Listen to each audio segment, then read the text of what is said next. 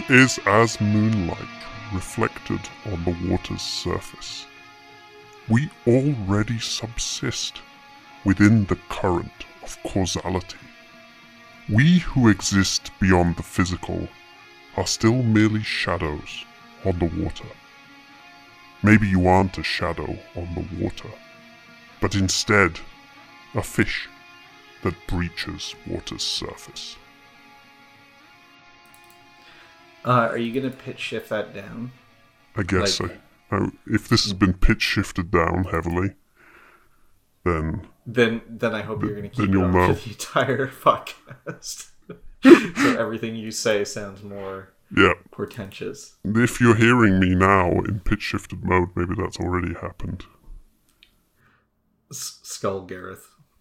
Gareth, I was gonna start this episode off by telling you I have a confession to make. Oh no. I was yeah, go ahead. Sorry, I ruined your moment. No, no, it's okay. Skull Knight shows up when when you least expect Skull Knight to show up. uh, it's my fault. I looked over to some rocks, and uh, there you were. Um, my name is not Reid McCarter. That's fake. That's not my name. I've been lying for years and years and years.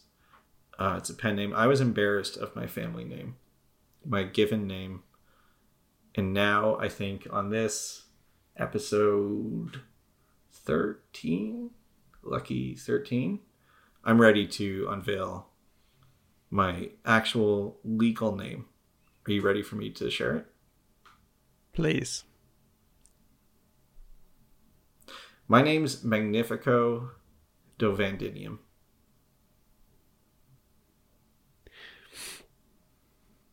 My I name understand. is Magnifico Dovandinium. Does that feel good to say?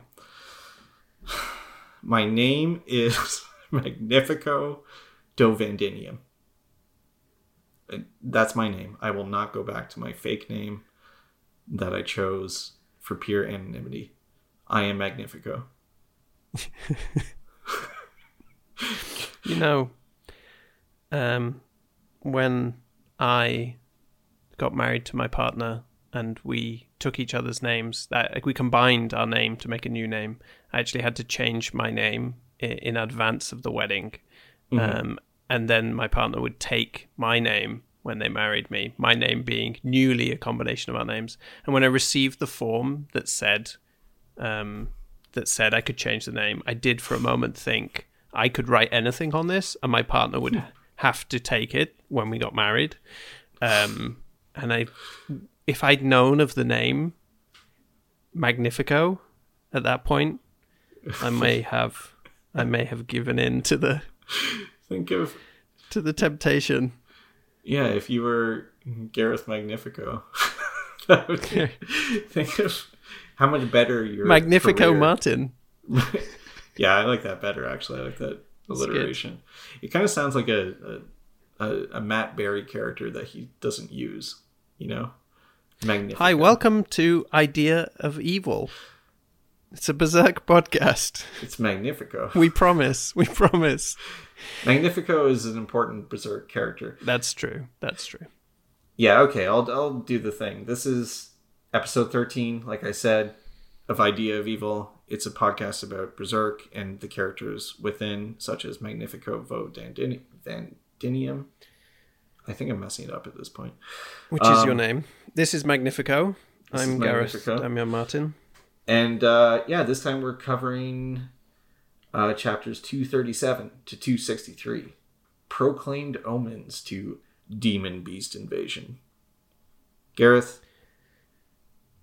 what, what, I don't, I'm just thinking about Magnifico. you just you I got, I got, can't Mag- think about anything else. I got Magnifico I can- on the mind. I can I can kick this off. We Yeah. because because also the reason one of the reasons I wanted to do the Skull Knight thing that we mentioned from the the, the previous episode is because this episode has some really good early Skull Knight this this section because we have Schierke and which I still feel like I'm saying that wrong but whatever and guts on the beach and then we have some Skull Knight exposition and the thing hmm. I wanted to start by saying was just how much I prefer Skull Knight exposition to any other form of Berserk exposition because he just rocks up on the beach after, which is after a really sweet scene between Schierke and and Guts about what it means to be to have magic and to stay with other people, and then the wonderful Skull Knight turns up, and um, he he has he, he it's because he uses incredible imagery and obscure statements instead of actual exposition. But he says this wonderful thing where he says that uh, Griffith now exists. I sh- I need to. I'm gonna pitch this down. He now exists beyond the reason of the physical world, where no one in the mortal realm can threaten him. It will be akin to someone in a story challenging the one who wrote it. It cannot be done. Which I just fucking love and also considering all of this fairy tale stuff that Miura's been doing, where he's been kind of setting up this idea of Griffith as a figure of of fairy tales and legends and stories. I just love that Skull Knight just comes out and says it. He's just like, yeah, Griffith is being written, like he and he is writing himself, and he cannot be he cannot be challenged. Like he is controlling this entire situation as an author, and I yeah, I love it so much. It's uh yeah, it makes you wonder. It is one of those things too that's like, you know that one way or the other, Griffith and Guts will meet again at length and will try to kill one another most likely. And it's like, how do you position Guts, who is become, you know, like we have like the shonen, the shonen manga thing going on here, where Guts is so powerful. He's been shown just like killing everything. And he's Miura's doing this thing here where it's like a he's he's pumped guts up, but he also draws him back a little bit at the same time with like this berserk armor stuff, which I think is really clever. And then also it's how do you position Griffith now so he's more than any kind of Griffith that we've seen before. And it's like, yeah, no, he doesn't obey the laws of reality. He is yeah, like it's like trying to challenge the author of the story that you're a character in um which yeah. is it's just just a great like enormous thing part of me is like it's not really gonna turn out that way it feels like one of those kind of overblown descriptors that you use and then later on you're like shit i don't know how to how to walk that back enough. yeah, well, it's like the one I said at the start of this thing, where he, which is one of oh, my yeah. other favorite images from Berserk, which is like we're just shadows on the water, but you have to be like the fish that breaks the surface of the water, and it just it sounds really cool, and especially like shadows on the surface of water, like cast by the moon, is such an incredible image. But it doesn't. I'm not sure like any of that really holds up as like a theological thing, but it's so much better than than having the witches be like, so here's the interstice, and the interstice is exactly here between these two places, oh, yeah. and 100%. you know, it's like I much prefer to have these kind of oblique references to imagery, and yeah, so yeah, no, it's a it's a good, and we get one key. The other key thing we get here, I guess, is that this big thing, which feels like to me, it felt like the final piece of this like reboot of Berserk that happens, been happening over the course of these volumes, which has been pretty slow, but it's like the final piece slots into place, which is this bit where he's like, oh, and Casca might be able to not be crazy anymore. Um, which just feels like, oh, I know what you're doing. You know, like immediately mm-hmm. Guts' motivation is just like locked in in a way that it wasn't. And I feel like it's been, that's kind of, I don't know, it's a bit messy to because Guts has already been going to the elf city to try to make Casca safe, but it's almost like Miura kind of realized that that didn't feel very strong or satisfying as an idea that like Guts was just like, well, let's go to the elf city because we've got nowhere else to go. Yeah. And that seems like a safe place to go. And turned it into, oh no, that's the one place in the universe where Casca might come back to me. Yeah. And I really like that because it it's also a very selfish goal on some level um, because it's about him. and it's about his need for Casca to be Casca again.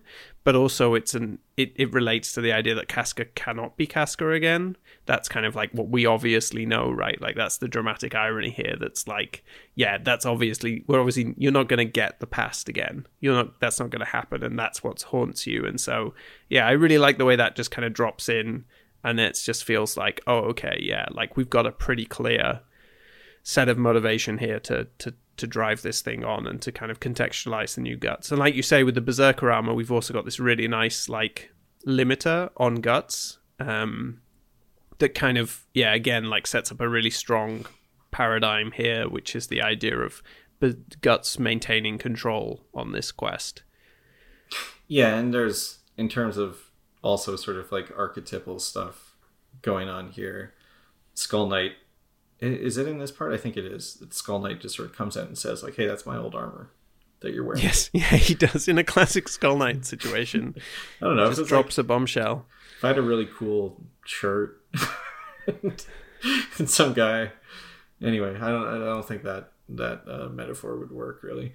Um, but uh, yeah, he's like, hey, check me out. I'm a Skull Knight. That's what's going to happen to you if you don't if you don't uh, if you keep wearing this stuff all the time and and uh, going berserker mode, you're you're gonna lose your humanity and become a, a guy who talks in bold font all the time. yeah. You'll be cursed for that forevermore.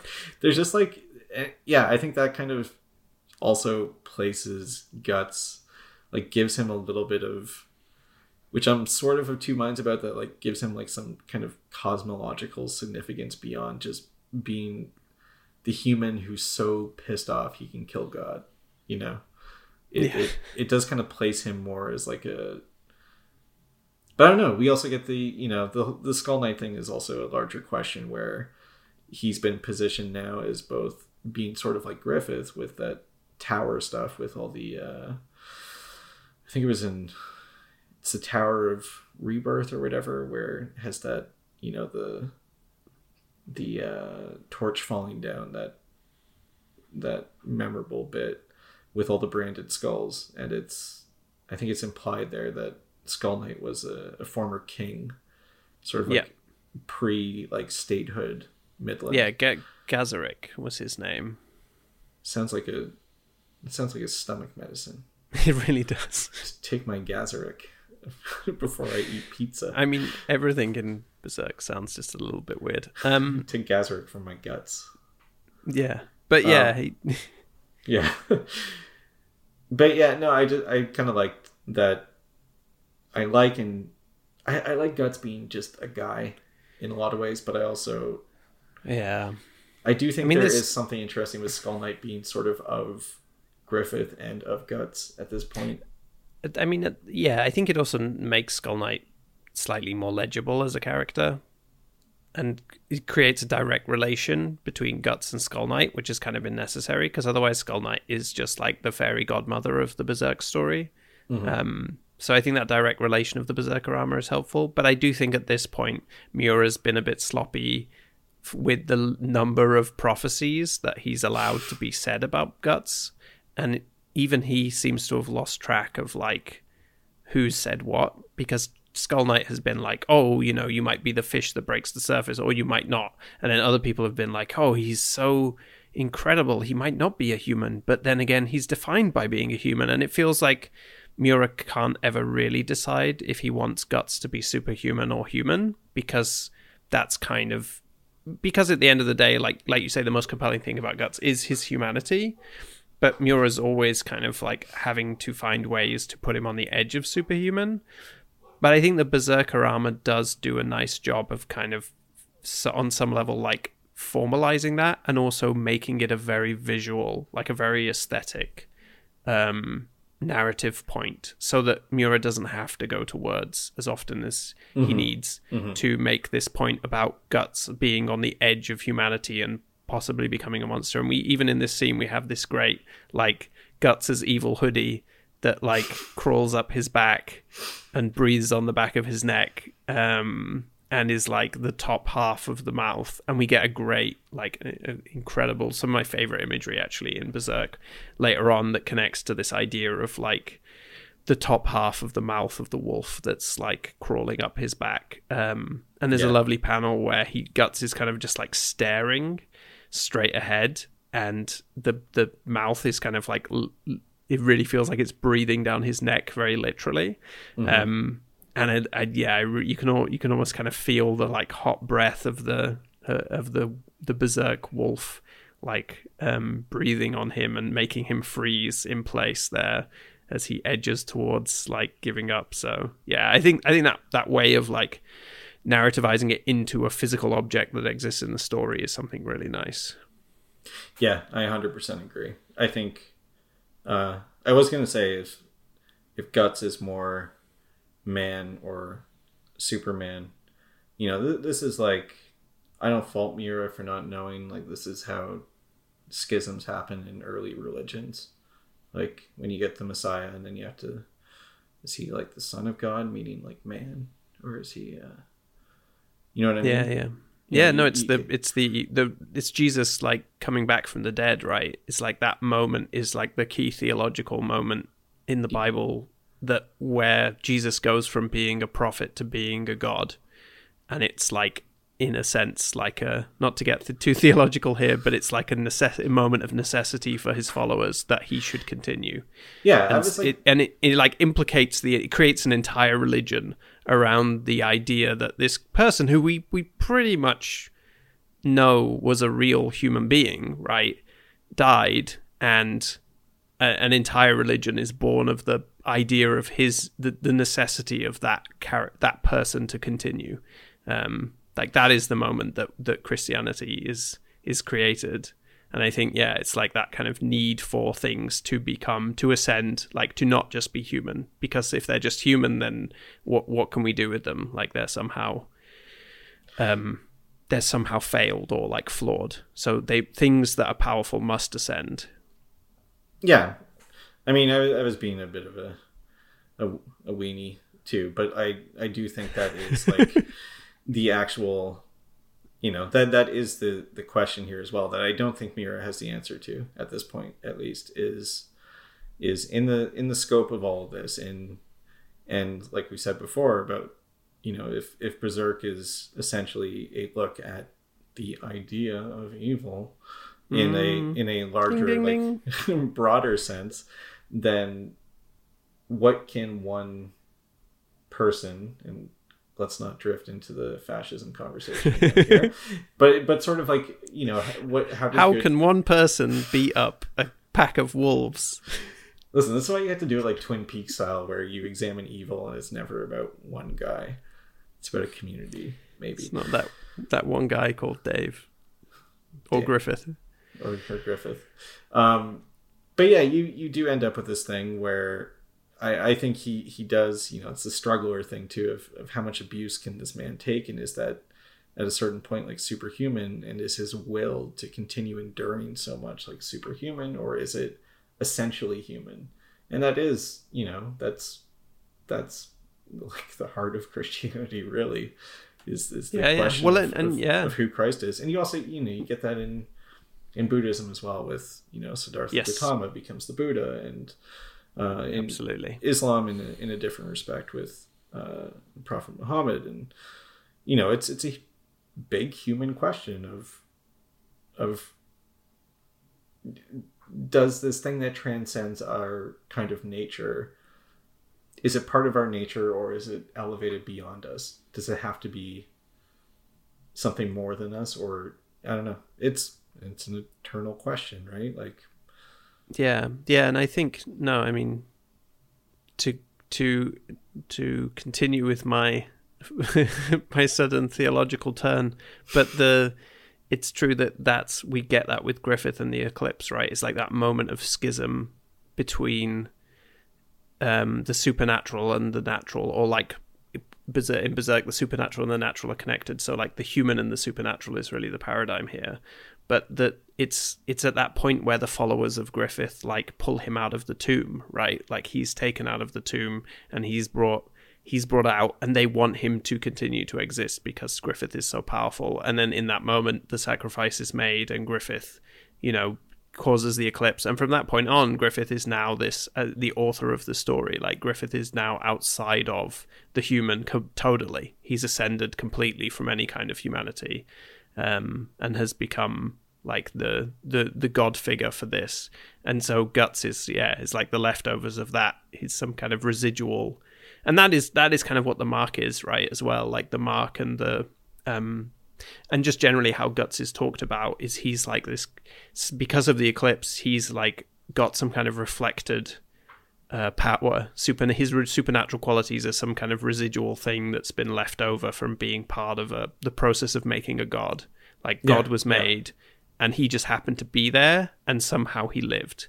Well, and that's- because he lived through that he's he's now something that nobody's really sure what that is. Right, which functions on like two levels too, where you have the literal thing too, where the the brand starts bleeding, and you know the monster radar, but also the monsters come for him. Right, they they always want to take him back, and then you know the very obvious like metaphorical layer of the brand is is like literalized trauma. Right, it's it's marked on on everyone who experienced what Griffith did to them uh, psychically it, it also becomes something that's actually on them and then you know it's it's so it's the same kind of thing it's like well is he exceptional for having lived or is he exceptional because he lived? You know it's it's it's a Yeah, it's like really thorny and i think that might end up being one of the kind of like key questions at the end of all of this. Um which whatever we're getting closer to the end so it makes it also more difficult to say uh Yeah. how, how that will kind of be conveyed but we get the feeling that it's not gonna we're not gonna come up with an an answer at the end right? Like that's No. the the The part- obvious implication. part of me thinks that like the eclipse is in some ways like a creator as a young person who is like feels invincible even though it's like you can go through hell and come out of it even though it's the worst possible thing that you know say Miura can can conjure up and put on a page is like this kind of almost youthful idea of now you can just be strong as fuck and just you know get through anything. Uh, f- physical violence and, and mental breakdown and and everything. And part of me wonders if there's like almost this like semi agnostic kind of like spirituality that's that's creeps into berserk in certain ways of of the way that like this like superhuman power is not necessarily always this evil thing but it's also like this like very literally like superhuman uh element. Yes. And, and i don't know. It's it's like i don't know. That, that's a lot of the stuff that I, I find there's so much like just in the blanket sense like spiritual stuff going on in in sort of that like the conviction stuff made me think was very sort of teenage angsty and even though i liked it um yeah you, you feel more of this like broader kind of like anguish and questioning in kind of how he thinks about humanity and sort of like metaphysical stuff and yeah.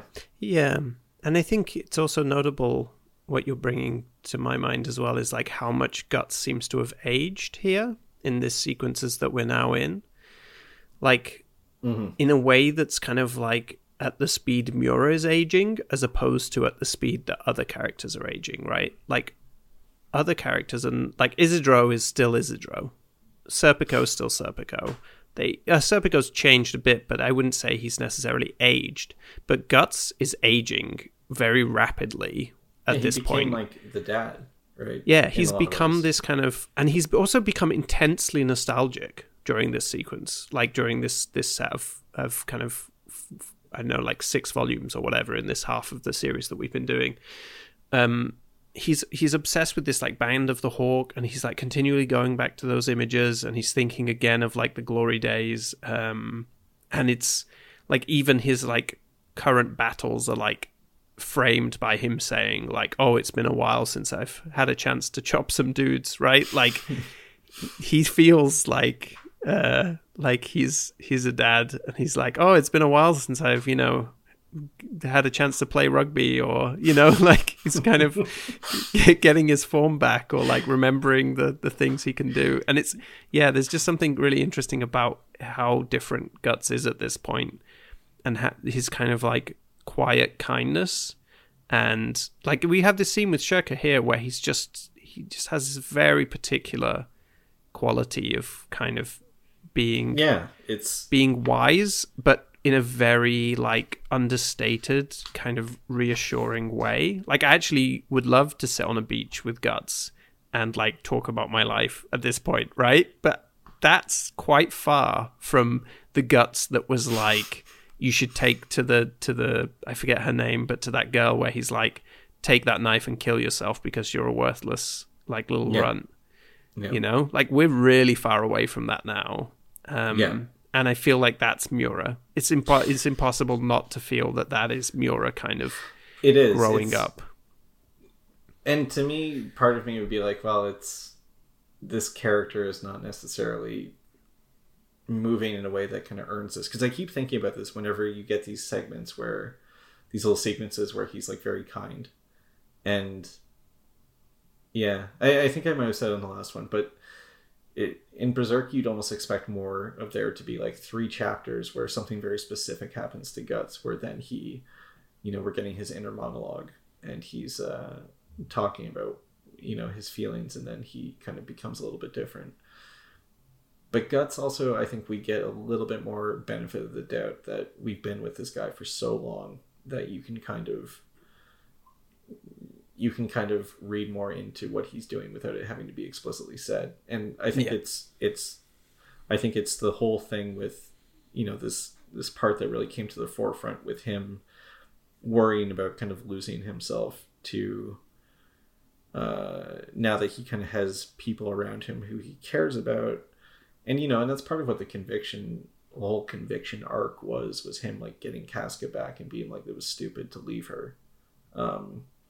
you know Yeah. which also is maybe a, a bit of a uh, works on another level too with what the story tried to do with her um but uh yeah it, i think it it does work as both you can definitely feel that this is an older person writing this who has mellowed in some ways or is in some ways. Um but also that it does i think it does feel earned for the character in as much as he is now thinking about i think kind of like death and death in like a sense beyond just like yeah i'll just like get stabbed by some monster or enemy knight or something. He's more thinking of death in terms of like oblivion and kind of like what he cares about beyond just killing someone you know um Yeah, he's thinking about legacy, right? Like he's thinking about and I think there's some interesting stuff that happens in this section to do with like his relationship to his legacy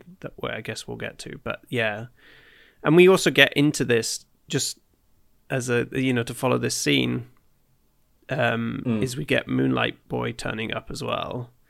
And we get this kind of really interesting little tableau where Moonlight Boy like falls out of like Guts tries to get Moonlight Boy off his shoulder and Moonlight Boy falls and Casca and Guts go both go to catch Moonlight Boy and then we have this great panel of them kind of like hold like trying to keep Moonlight Boy off the ground. Um and I think it goes a bit far by like having Schierke be like a family or, or uh, uh, Yeah, yeah, so- yeah. um, Isidro says it's like a family sort of. It's like we don't need that because the image is just really nice. yeah yeah But there's something about the way Guts is in that image as well. Is he looks terrified, like he's he's kind of terrified about this child falling like what is like a foot to the ground or whatever. You know, it's not like it's above a pile of knives, but there I don't think there's like a huge risk here.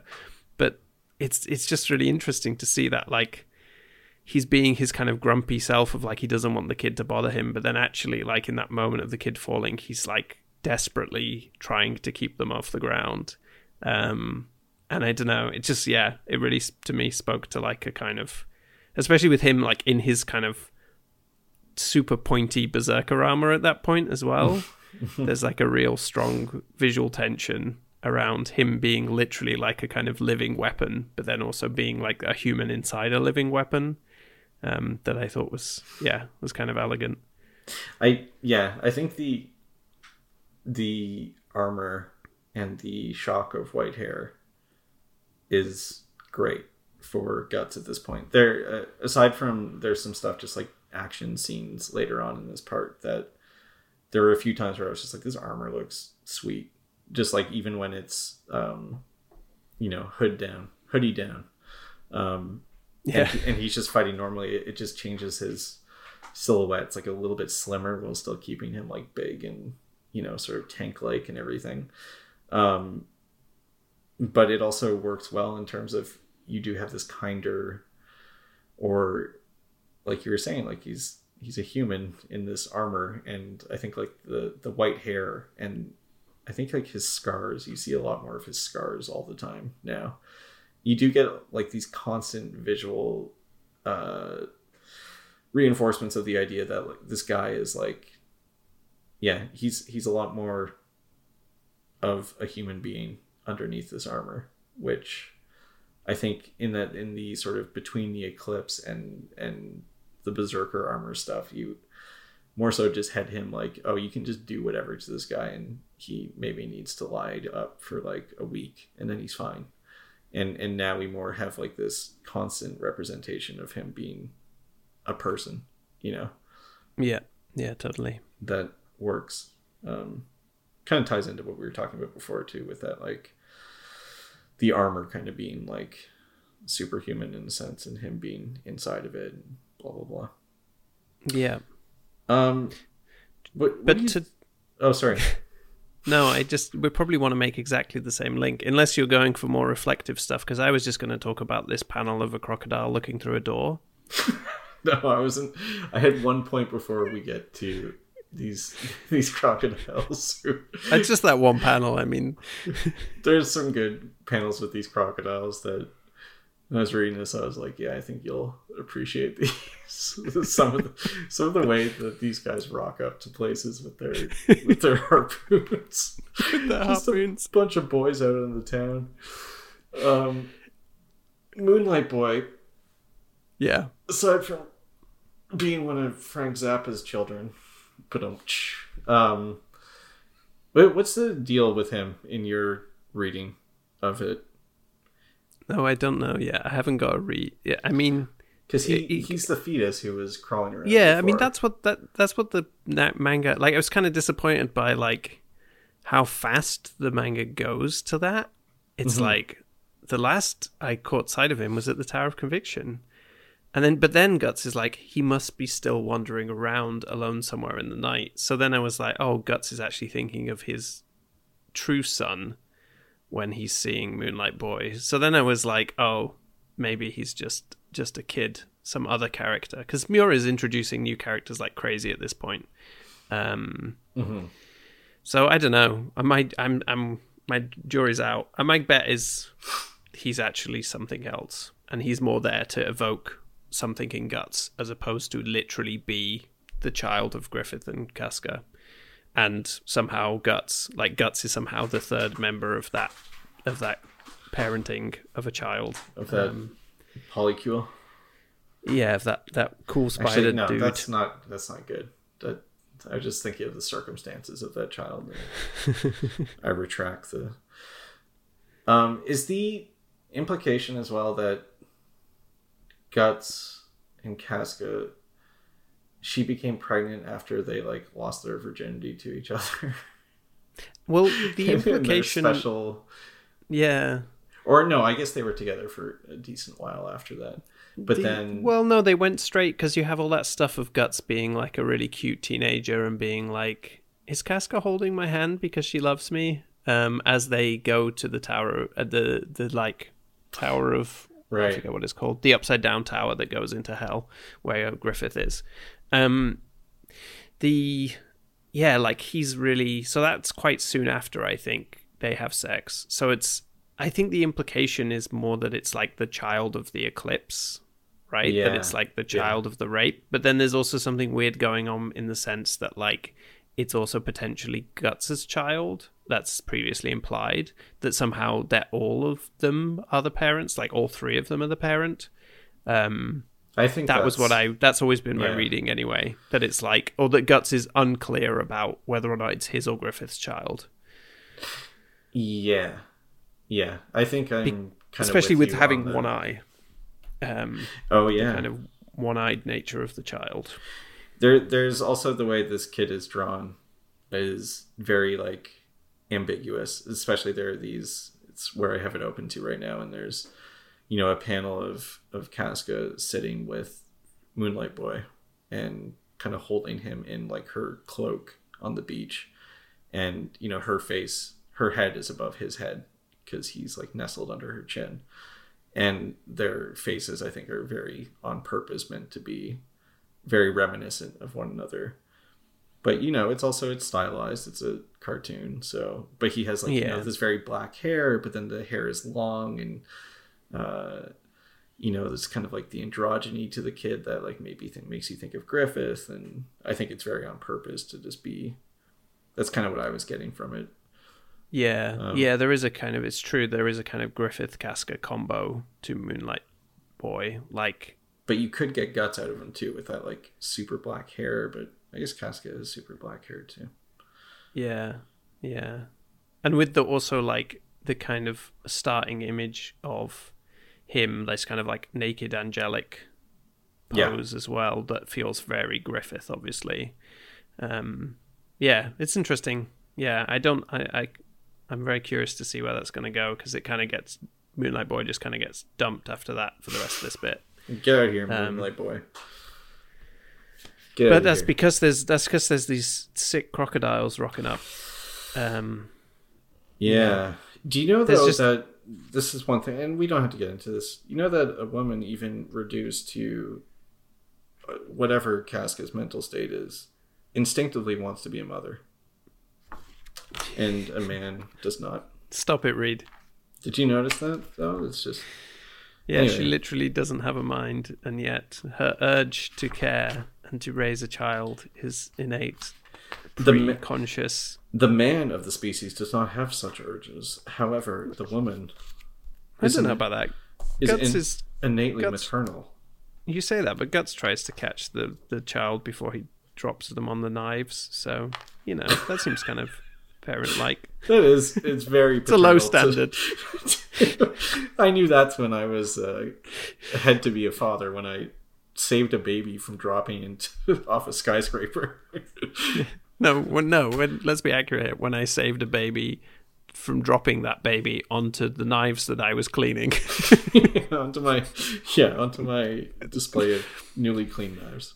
anyway, Reid, stop blocking me from talking about these these crocodiles. There's a great panel where the crocodile kicks in the door, and it's just ridiculous. It's up there with the the elephant man coming around the corner. But then I love there's just this wonderful moment where Serpico says it's a crocodile because Isidro's never seen a crocodile before.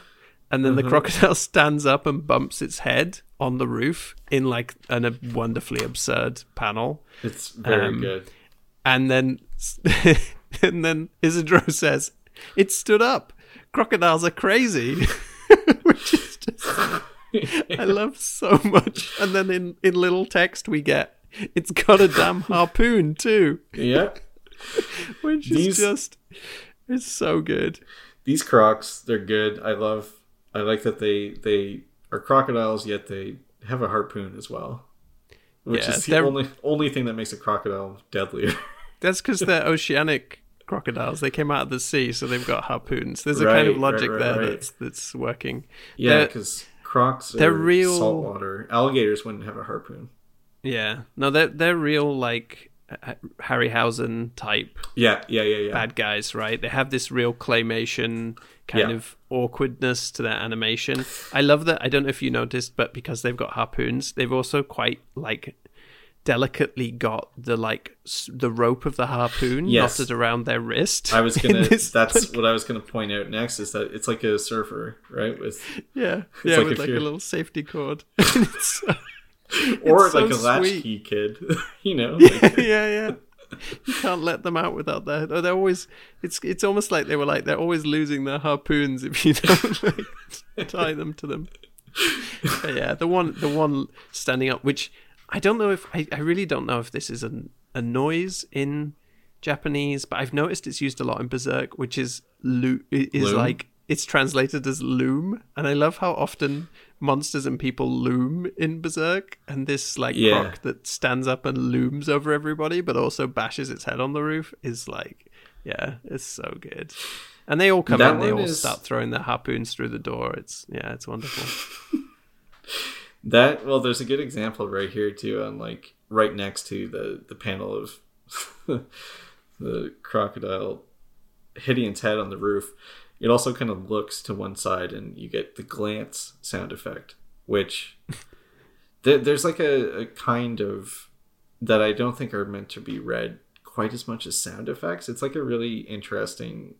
I, I don't think there's like an English like comics uh, parallel where the sound Yeah. effects it, it's interesting because i think just the way that like sound effects are kind of used in manga is like i don't know The- Yeah. there's something about like placement of them that seems like you can kind of sneak them in a little less obtrusively than maybe that's just like a or an artistic tradition Yeah, there's definitely probably there's some people like headbutting their whatever they're listening Oh, to yeah, this podcast yeah. on That's right why now I'm because there's like an so an entire history of of this. But yeah, no, I de- there's definitely a difference in terms of you're right in terms of like these these like descriptive terms that are used to describe like action as opposed to used to describe a sound effect that are, that yeah you don't you don't necessarily see in in western comics and do seem to be a feature here.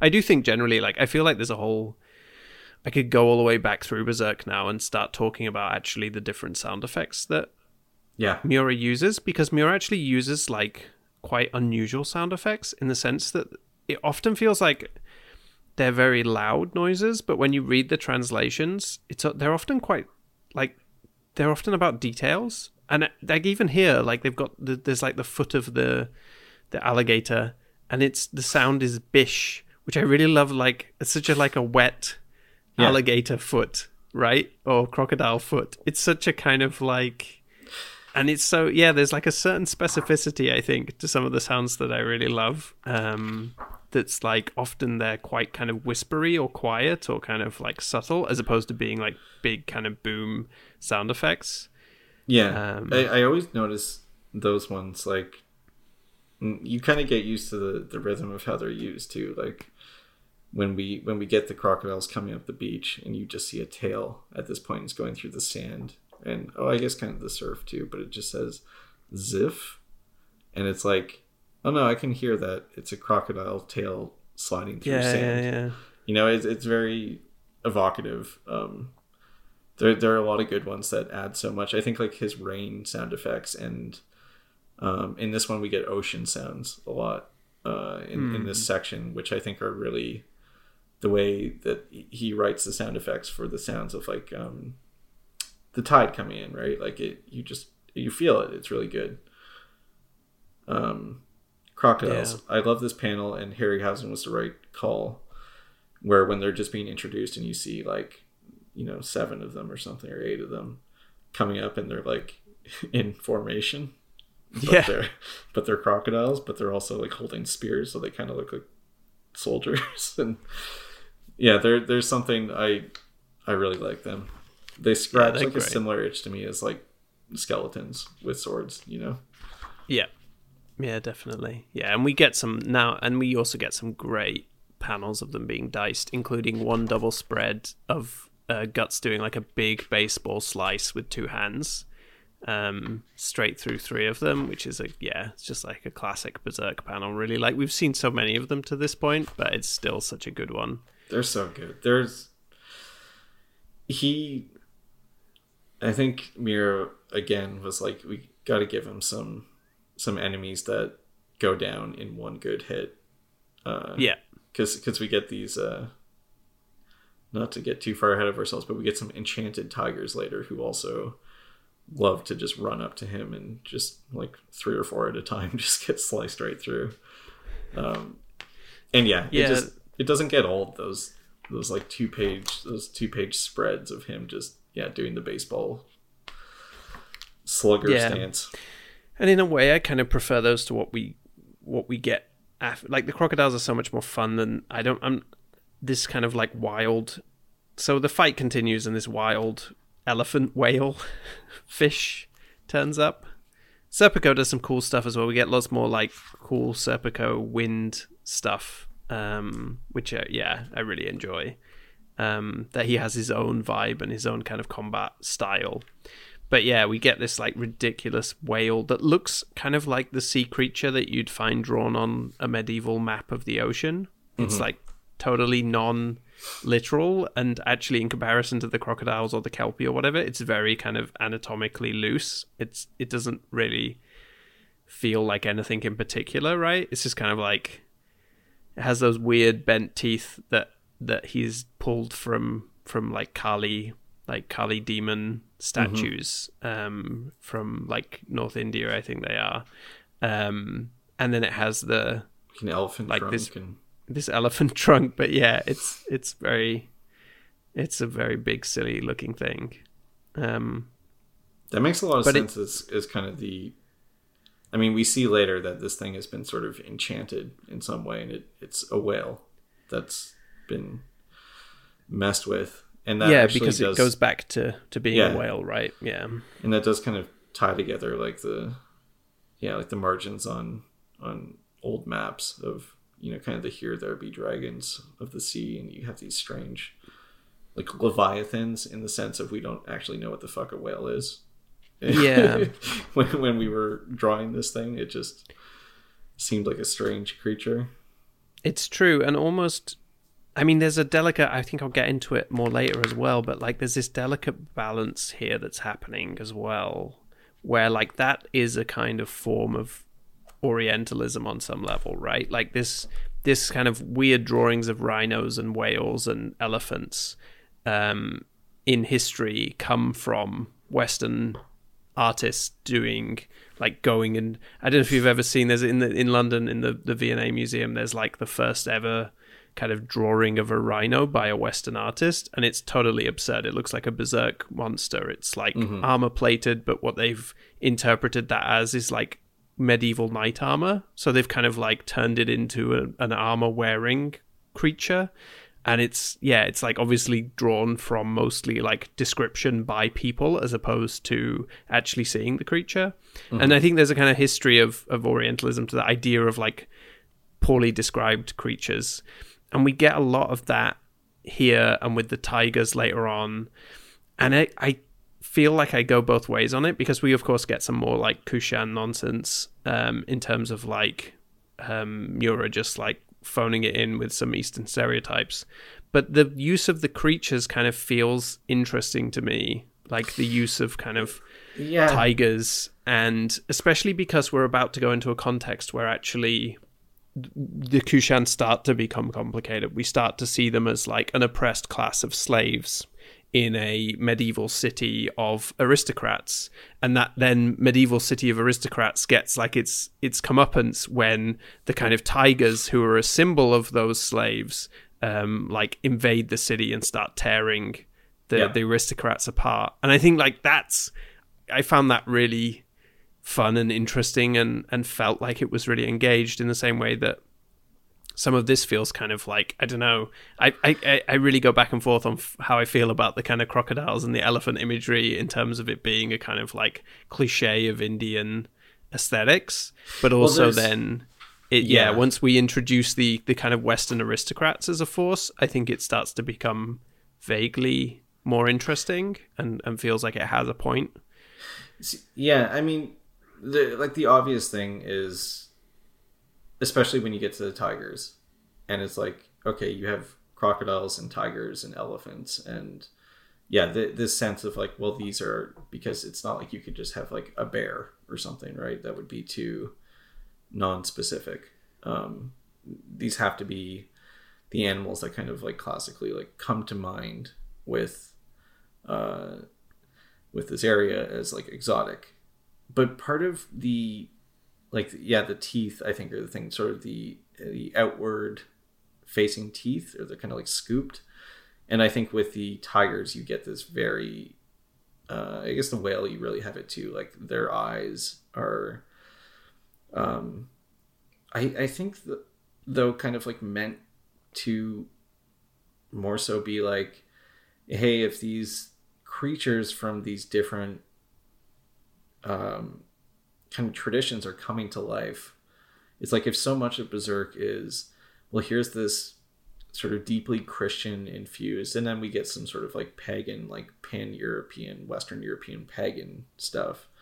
Um but it's you know like a lot of the hell imagery specifically is is really drawn from you know like we said like bosch and like dore and uh we we get these ideas then it's like well if you're just sort of making these things come to life then they should sort of come to life through our actual historical art tradition in a sense. So it's like you know the tigers maybe they should look like this with some of the aspects of uh you know say indian art from a specific region a specific time that that Miura is using as reference and same with the whale i yeah now i'm kind of going back and forth too like i Yeah.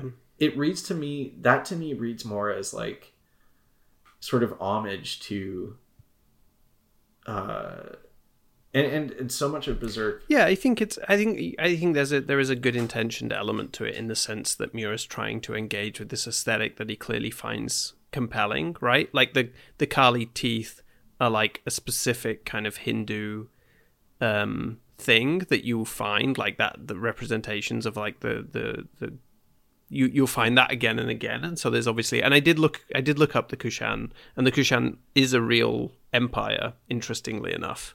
Um so it's not the Ottomans in the sense that it is very much a North um a North Indian and I mean not really specifically just North India because it stretches also into China. And so it's this kind of like specific group that I think probably again like with Skellig like Miura's just taking the name right he's not trying to represent right them. right He's just like he found an, a name he likes in in history that kind of vaguely fits in the zone, like Right, you know, yeah, like yeah. like Midland, right? Because Yeah. that's also like a, a real thing. And- yeah Um, yeah, yeah, exactly. Like Wyndham is a real place, right? Like I've I've been through Wyndham on a train, but um, the the like, yeah, there there are- yeah, I think there is a there is a way to read it, but it, it, maybe we'll get to it later because I think there's a really specific moment. I keep saying that. Sorry if that's annoying for people listening to this podcast, but there's a very specific moment where I think the the whole thing turns, and, and I think that's kind of like in the later stuff with the arist-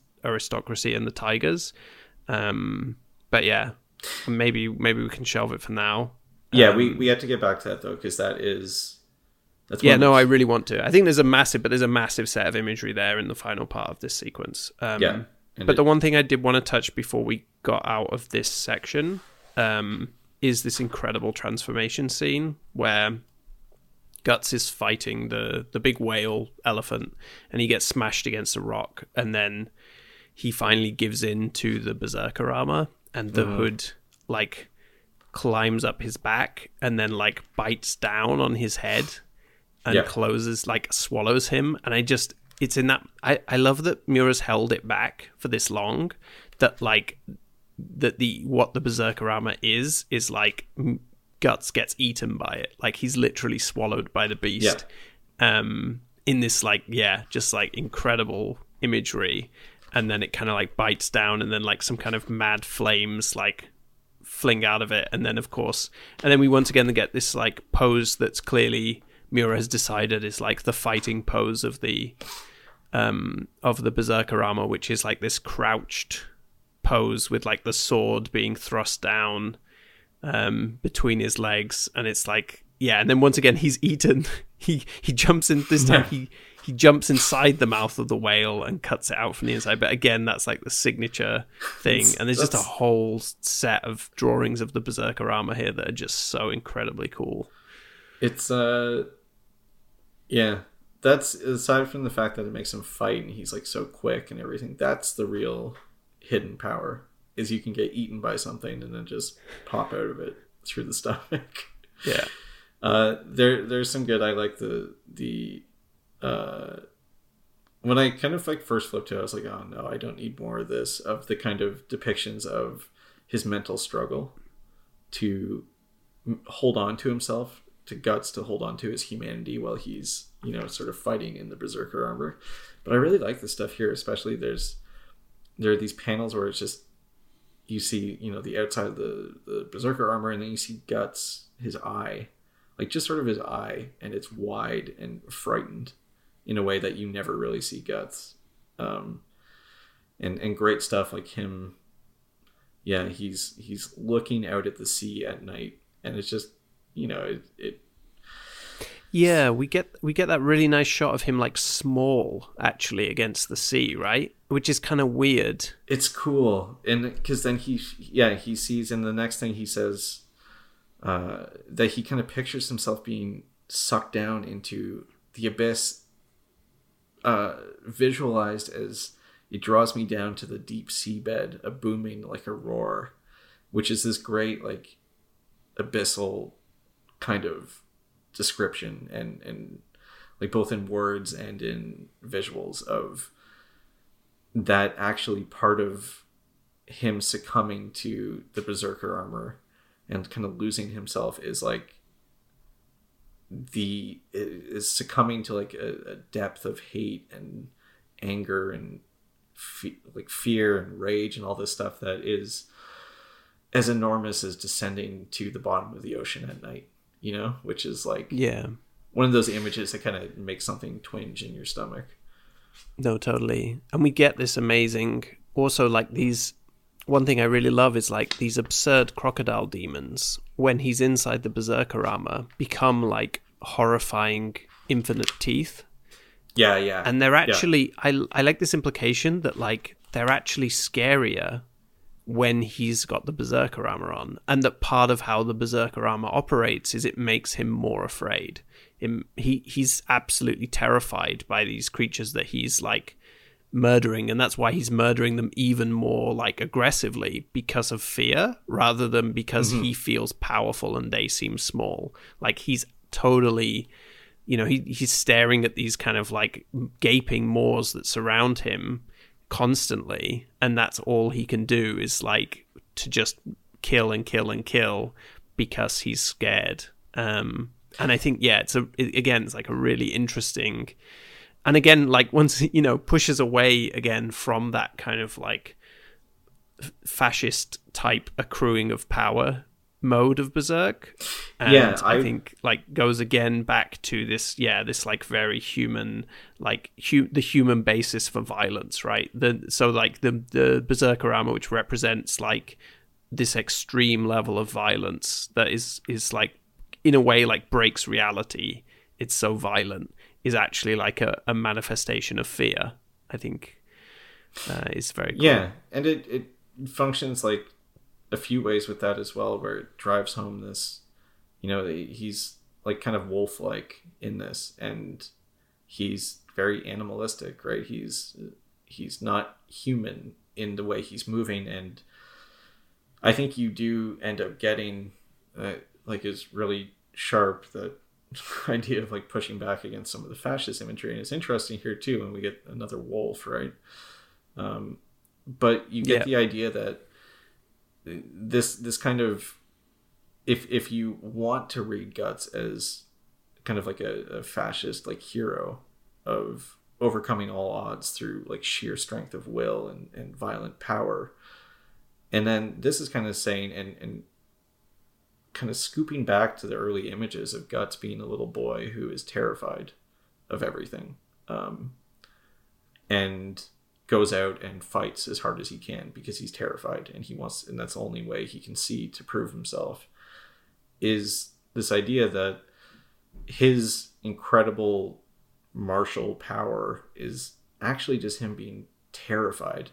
And it reminds you of things like well partially yeah his reaction to the eclipse is terror and that that's defined him right? And he set out to you know you have those those moments where he kind of gives you like a bruce campbell one liner but mostly he's like he is operating out of like a basic fear like you got to do this you got to kill these things um i don't know it's really good it it's a and the wide eye on him and kind of equating him to a scared animal that's mauling everything around him because it just sees danger everywhere and it just wants to be left alone. You know, it's it's this idea that violence is actually like really pathetic. You know, that it's it's really like sort of sub uh like intellectual in in, in the sense of like rationale. Like it, it's Yeah, something yeah. that that you're just doing because you're terrified. You know? Yeah. Um, Although it is it is it is pretty impressive when you like chop an entire crocodile in half perfectly. Yeah, I mean that's one thing. It, so it's pathetic in some ways, but then sometimes It's also pretty sick. Yeah. you can. He does that to tigers too. He does some. He does neat- he does a lot of bisecting of things. The Dragon Slayer is a pretty. Is that what it's called? The Dragon Slayer. yeah, no, you're right. It is, yeah. I'm proud of my Inver- yeah.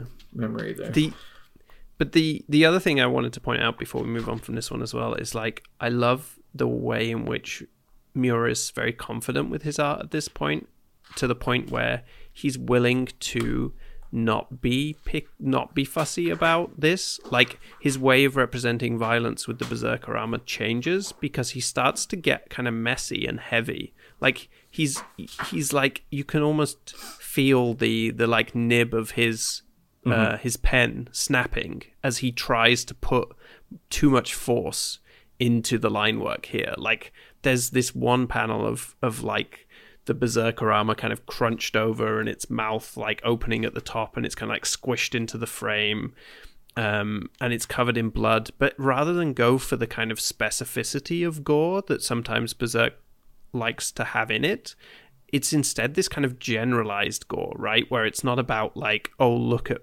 this very precise drawing of someone's eye popping out of their head. It's much more like, what does violence feel like? Um, and Miura's really like going heavy with his his like his brushwork to the point where like um, the berserker armor is almost like during these sequences is drawn totally differently to all the other characters. Like it's it's he's using different tools here. He's he's using like different techniques to the way in which he draws even the crocodiles. And there's this really nice image of um, of the berserker armor kind of like hunched over uh, amid a a load of croc like piles of crocodile bodies. And the crocodile bodies are described quite specifically with the kind of like precision that you'd usually expect from Miura.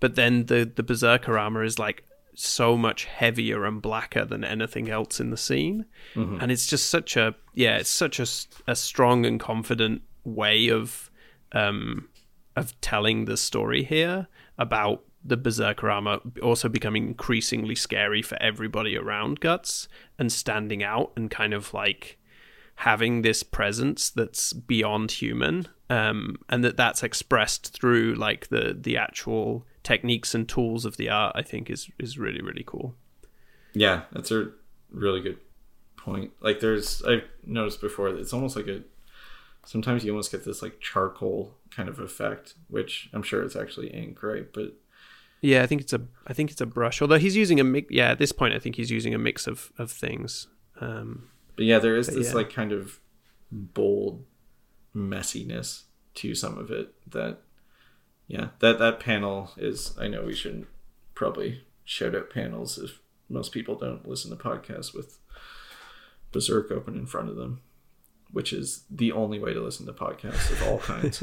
yeah But yeah, you're the, doing it wrong the one you're pointing out with him above those crocodiles and the the like fine line work on the crocodiles versus him. Um, yeah, so we we get this thing here as well where uh, he does kind of lose control and he does start to attack um, his friends, his pals. Uh, while in the berserker armor, and something appears to him, a, a figure of a child, and tells him to stop, and he does. And it's kind of like, yeah, we don't really know what's going on there. but uh, I, I think that's kind of interesting. He doesn't use the armor again in this section, so it's it's uh I like seeing it, and I'm glad too. I was like sort of worried in this upcoming section that it was like, oh, he's just gonna pop this thing on every time. But I think there is some restraint so far in. You know, we can't Yeah. have every fight with guts be. Is he like gonna get lost in the, lost in the armor sauce in this one? Yeah, and I think M- Miura needs to keep that weight to it, right? That he's giving it by like being attentive to the moment of transformation, and like when he pops out of it as well, he like pops out of it like like he's being born out of its mouth, like he's he's kind of bloody and screaming, and the whole thing shanks open Oh, it's so um, in the sound It's so- effect.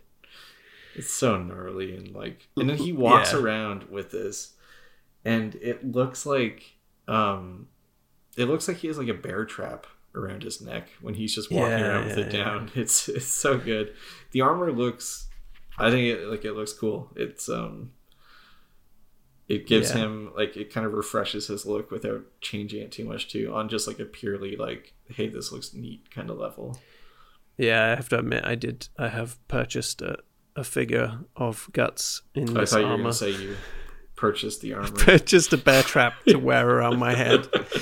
When I get really angry, it's going to snap shut. Yeah, and a cape. that's the, the cape. Yep, that's my Halloween cosplay this this year is guts.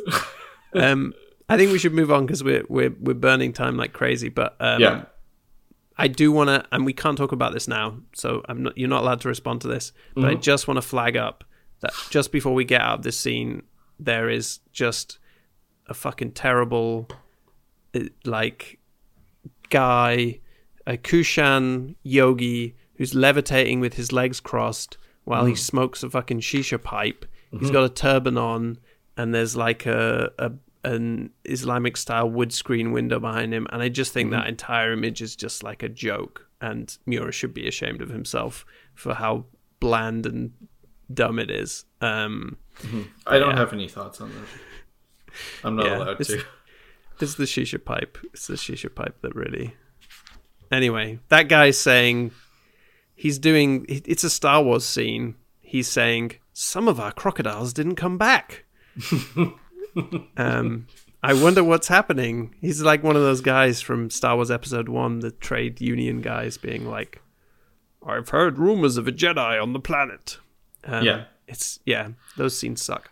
On the plus side, after the darkness and the madness of the ocean and the violence, I absolutely adore how Miura is like the next day and just proceeds to put out a gorgeous double spread Yep. with the most sunlit morning feel you could ever hope to get from a piece of black and white line work of the team looking at a castle and an entire army setting up and it's like yeah the transition there is just so It's been- incredibly good And it's been a while since we've had Yeah. uh, a good like Miura like making the diorama on the page. I love it. I love the sense of scale of these, especially when you haven't seen them in a while. Of these armies mustering, right? And these yeah we get some great scale stuff in here with this this uh this castle town and and its palace and everything. Oh, we get we get everything here. We get the full You we know get the full good Ridley Scott. The bit when the bit of medieval filmmaking where Ridley Scott was insistent that he should put a dog in the background of every scene so that it looks like he's doing a tapestry. It's Mm-hmm. just full of we get a dog.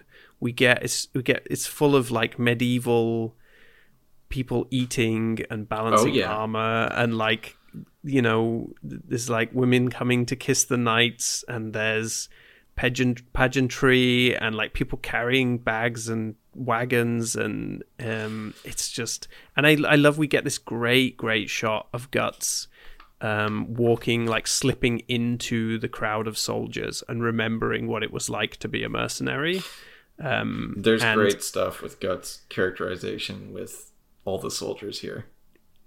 Yeah, and we get Serpico listing off all of the banners that he can see because he was a mm-hmm. servant, and so he knows all of the different banners. And the whole thing is like the golden age coming back. And I love that Miura is very explicit that like that is actually what he's doing here, and he's got he's got guts like going uh, my home on the battlefield ascent my body knows well. And it feels very much like Miura is back in his element here too. Like the whole thing just really smacks of of like nostalgia and kind of um the return on a long journey to like civilization and to like people moving in a city. And yeah uh, uh, this whole sequence was i was just so so happy to see it Yeah, there's so much of this that harkens back to stuff, but also on purpose, I think, is a lot more cynical about it by so much of it is presented as sort of very shabby. Like these, Yeah, these yeah. one mercenary group that's trying to recruit and they're kind of uh, you know, they're they're calling out for soldiers and guts is kind of explaining how it works to Isidro. yeah Without- i love that he won't say to Isidro that he used to be, um, you know, Isidro is even like, you know, who's the coolest ever was the uh, Raider captain of the Band of the Hawk. That guy was awesome. And Guts is like, yeah, sounds cool. You know, yeah we get a lot of like guts's closed mouth during during this discussion um and everyone's like yeah that band of the hawk they super cool oh wait you used to be a mercenary right guts and he's like oh i don't remember like it's yeah again ask- like it's they ask him what group he was with, and he says, "I've forgotten." It was a long, it was a long time It's- ago. I don't remember. Yeah. It's incredible dramatic irony and it's incredible kind of like um it's just yeah, it's great. It's great we're back in the golden age, right? We're back in the golden age atmosphere, but Guts is is a different person and we it's such a nice way to draw that contrast of how he's changed. Um because there's no way that he wouldn't brag about what group he was part of when he was a teenager, right? Like that was Yeah. his entire thing. which is Um, so good with a lot of this stuff here that we get eh, with the relationship stuff between Guts and Griffith. Griffith has, you know, they've gone back to the high school reunion, and Griffith, you know, looks great, has a good job, and then he's like, you know, trying to sleep with his girlfriend from Yeah. from twelfth grade. Guts is Guts has come back and he's like, this stuff all sucks. I've outgrown this. I'm I'm Yeah, I'm yeah. better than this now. You know. Yeah, Like- didn't you didn't you used to be on the football team, Guts? And Guts is like, I don't remember. like, I don't- I don't- He's clearly the quarterback who like won the, Yeah. you know, like won the cup. But He's, he's, he's like, uh, I have like five children now that I have to care for, so I don't really have time to think about this. But it's it's so good, right? Like it's the idea of this this power and this kind of like playing these uh like the kind of court games and the the, the great armies and everything and uh and Griffith is still entrenched in that, right? He's he's come back to life and that's what he's doing as part of his, you know, mysterious world conquering plan. Whereas Guts is just kind of moves through it with like this nonchalance and this not like superiority to it, but just like he's like this is it's a sham. You know, he's Yeah. he's done all this stuff before and he became like he like pretty much became a duke and then didn't, you know, like and and he fought in all these different armies and has been part of all this stuff and it just doesn't mean much to him. He's kind of seen through yeah. the end point of like the greatest glory in this in this world. He's not in the scene anymore. You know, he was in that great punk band that everybody forgot that like supported the the biggest bands. But now when he walks into this this music festival, he's just like, yeah, I don't know all these. I know the industry. I know what happens here. That's his. Yeah. that's he his vibe. But yeah, And and that's kind of something I think that goes through this whole section too. Like we have also Farnese. That's kind of her arc in in this part too, which yeah. But yeah, I think which is a great arc actually. It's like the best funniest ever. I imagine it's probably the best you'll ever get to be, but it's yeah, it's um, very good. Yeah. But I think we should take like a detour here into some of the stuff with the Kushan and Schierke scene. Yeah, yeah, because we get this interesting thing, right? Which is Schierke wanders off because she's which yeah, like I love this. I love I love everything about this from this point on, I really just love everything that starts happening. But I love It's this so well thing done. of Schierke being like, "This is too much." Like, so she, we suddenly realize like she grew up in the woods, and also like she's essentially psychic, and so just being in this kind of like hub of civilization is just an absolute nightmare for her. Um, and she ends up following this spirit to this gallows where a load of Kushana being hung and or have been hung and it's explained that in this city of merchants there were already Kushan slaves but the moment the war started they all had to be executed um, for political reasons. And she's then like Jedi mind tricks the um the guards into burning these bodies to try to release these spirits. But it's just like yeah, it's so I was so happy to instantly get this complication, Yeah. instantly get this like what feels like the stronger parts of Berserk, where Berserk is like yeah, this is all fucked up. Like in this this this kind of great city of merchants, it's like well politically we just had to kill the Kushan because it's wartime and that's how these things work. Um, Yeah. And it yeah, it's nice to finally get that complication of the Kushan that we've we you know we've really been desperate for in order to try and at least like attempt. It's not that it undoes uh, some of the kind of like racist stereotypes, but at, at the very least, it shows like an interest uh, in Miura's part to to like put them in the to, to acknowledge complexity within the relations between like different groups in this world right? And different races and different nationalities. And and and the people caught up in those relations the the the people at the bottom of the the ladder.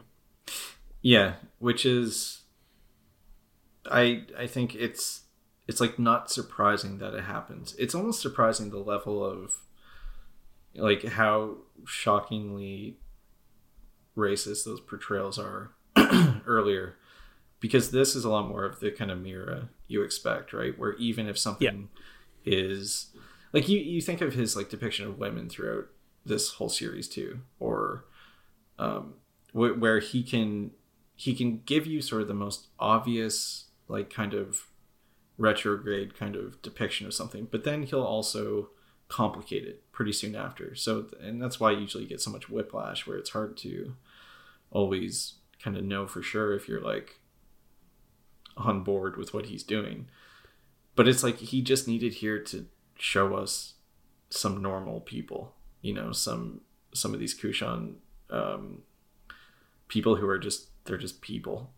And that's kind of what was missing right? They're not all part of this army and everything that you know uh like in this vignette here where she sees them dead and the whole thing is they're just sad and angry that they're they haven't been buried and we get her uh, seeing uh kind of like you know getting the hollow-eyed flash of imagery that shows like what happened to one of them before uh, he was hanged or before he came to the city. And it's like you know he was taken as a slave and not fed well and whipped and worked constantly. And then this is the reward and it just shocks her right? And it's you know obviously meant to shock us as well and be like this is appalling. Um, and yeah that's just kind of the kind of thing that you expect to see more of with him less of this kind of yeah weirdly reductionist like that becomes i don't know it's a lot of it is just like it's just like war on terror imagery of just giving Yeah. into this weird you yeah know? yeah i mean it's just blatant it's just a blatant orientalism which yeah i mean like the tiger stuff as well like yeah we'll we'll we can maybe touch on but yeah i agree that the complication is welcome um but before we also like we- we're going to hold off on that still maybe because i think also it would be really good to talk about sonia and schierke and this like long sequence now which stretches across a from one volume into the other um Yeah. of- can i say really quickly again you don't have Yeah. to respond how about those boats huh Yeah, those are those are good boats. that's Good all i got to say there's some boats I mean, we're about to get an incredible pirate, so that's you got to have a good boat for there's a good pirate. Schierke sees a boat for the first time, and it's sort of framed like, you know, her in proportion to this. She walks out onto this uh, into this dock. That's a it's a big boat, very detailed. Miura, you can tell he's getting older. Also, and he's now become a boat guy. He just wants to draw. he just wants to Just draw a big old galleon. Yeah. yeah, from different periods. Uh, that's all I had to say about about that. No, the boat is good. I like how it's almost a fantastical boat. Um, It's almost like not period accurate because it's, like, it's being seen through cannons. Schierke's. Yeah, it's Yeah. being, and I like this. I like how Schierke here, and this is the art we get. It's like Sonia, the the the medium that we've previously seen giving. Um, what's his ridiculous name? Um, Mule. Mule a walk through Griffith's camp. We now get Sonia Mule back again in a fantastic double act that I deeply love. Um, and Sonia now we've have we have I love this arc of Schierke being like God, humanity in this society. Like it's just horrific. And seeing an opportunity um we have Sonia turning up and like telling her this fairy tale, this wonderful fairy tale that's like supposed to be the ugly duckling, but is actually about how Sonia is in love with Griffith and is connected to Griffith because she believes her she's magical too.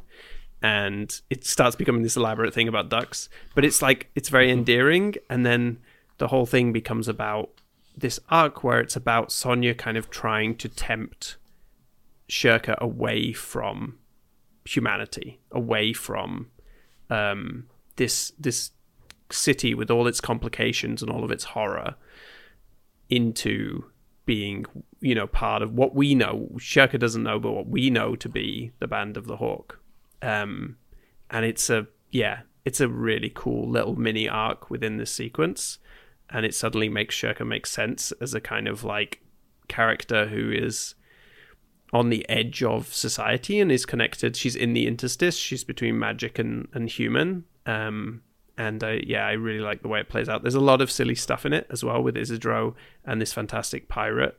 Um, that's just a long John Silver Yep.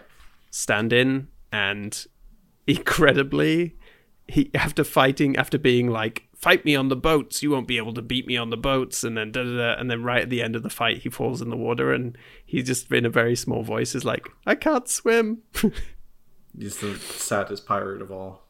and um pirate who can't and swim. isidro just whacks him on the head with an oar Yeah. and he goes down and that's it that's it for the pirate Yeah. but yeah I'm I'm skipping ahead a little, but I'm just I think it's it's worth talking about the the overall arc here as opposed to necessarily like the blow by blow of like there you know there's Kushan children they're saving and but in reality the whole thing is a, is a is a side story that's about Sonia and and Yeah. um and, and it's Schierke.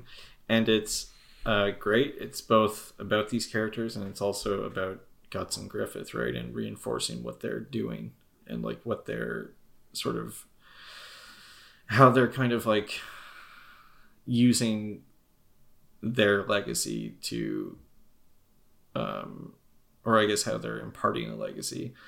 Because you get all these great th- shots too of Schierke the way she's drawn is she she's really good in that you get a lot of great expressions from her because she's like has a kid face and so it's really easy to make her you know these big eyes and this rounded face and it's really easy to have her drawn where when she's sad it looks incredibly sad and when she's shocked or something it's you know when she looks preoccupied because her eyes are so huge Miura can really make them look sort of glazed um, and her conversation with Sonia here you get all these great back and forth where Sonia is so again, it's like the cult thing, right? She is such she's so bought in and she's nice. Like you like her kind of in this section because she's like Yeah, fun. yeah.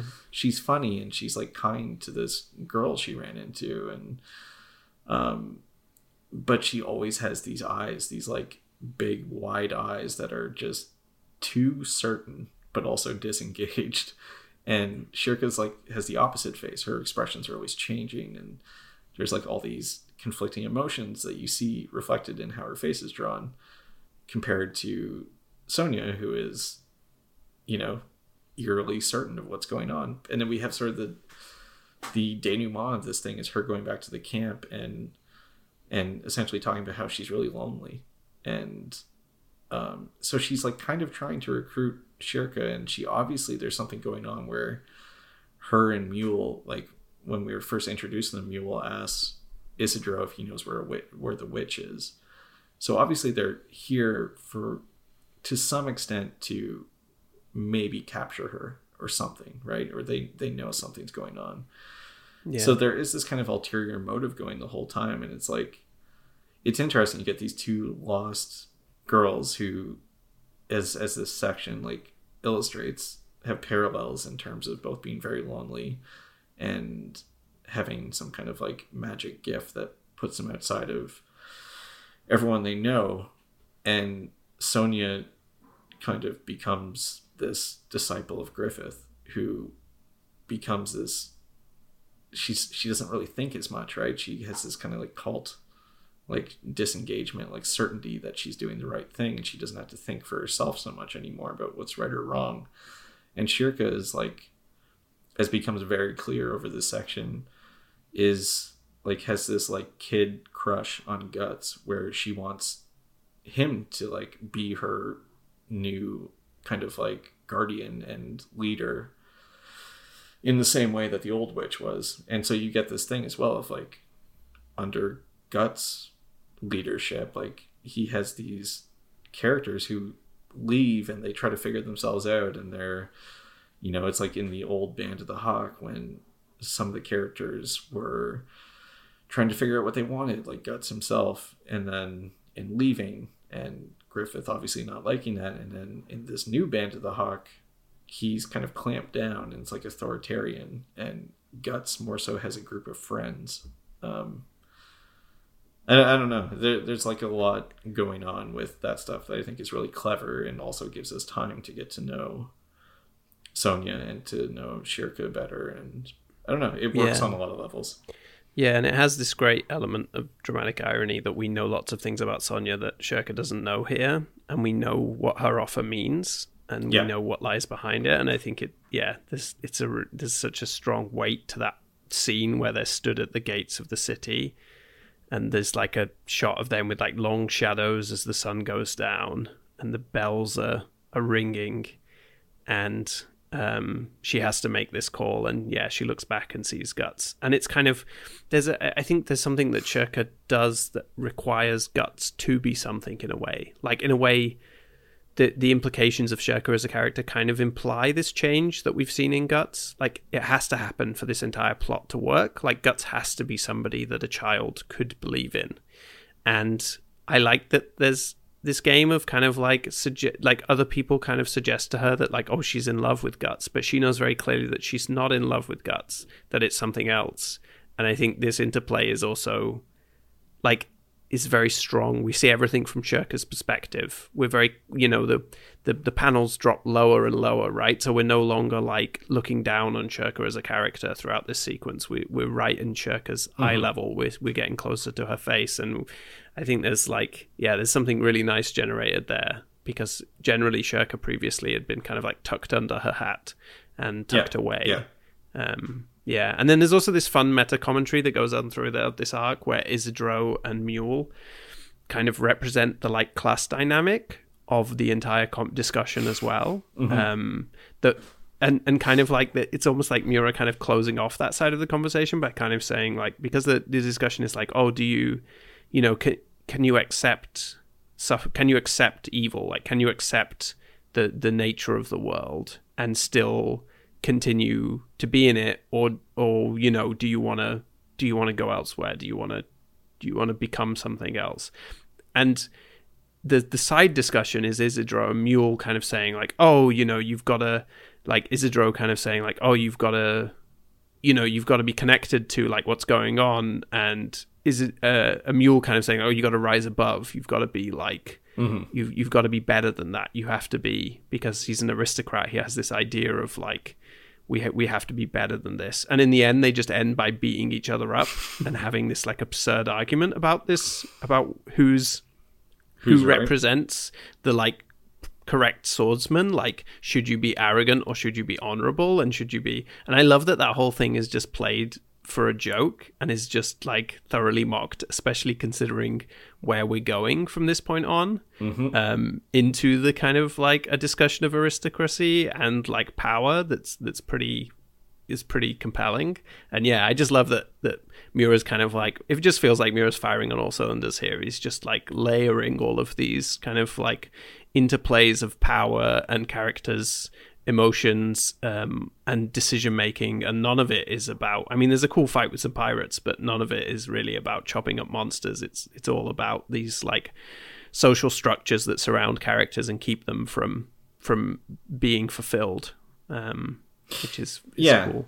and he he does so much good like there's so much dialogue in this um but there's a great sense of menace to this entire thing too where it's it's all daylight but they're you know sitting on a dock and there are birds constantly because Sonia is telling the story of you know the hawk did this and the the ducks did this and the crows and I'm a kite and um, you're an owl. And so she's kind of like telling this fairy tale story but it's also this imagery all the time of these like birds flying away and you're looking at Schierke and you're just like don't go don't do it because you know it's it's not good right? It's it's very much like uh she's kind of like being seduced away by this thing.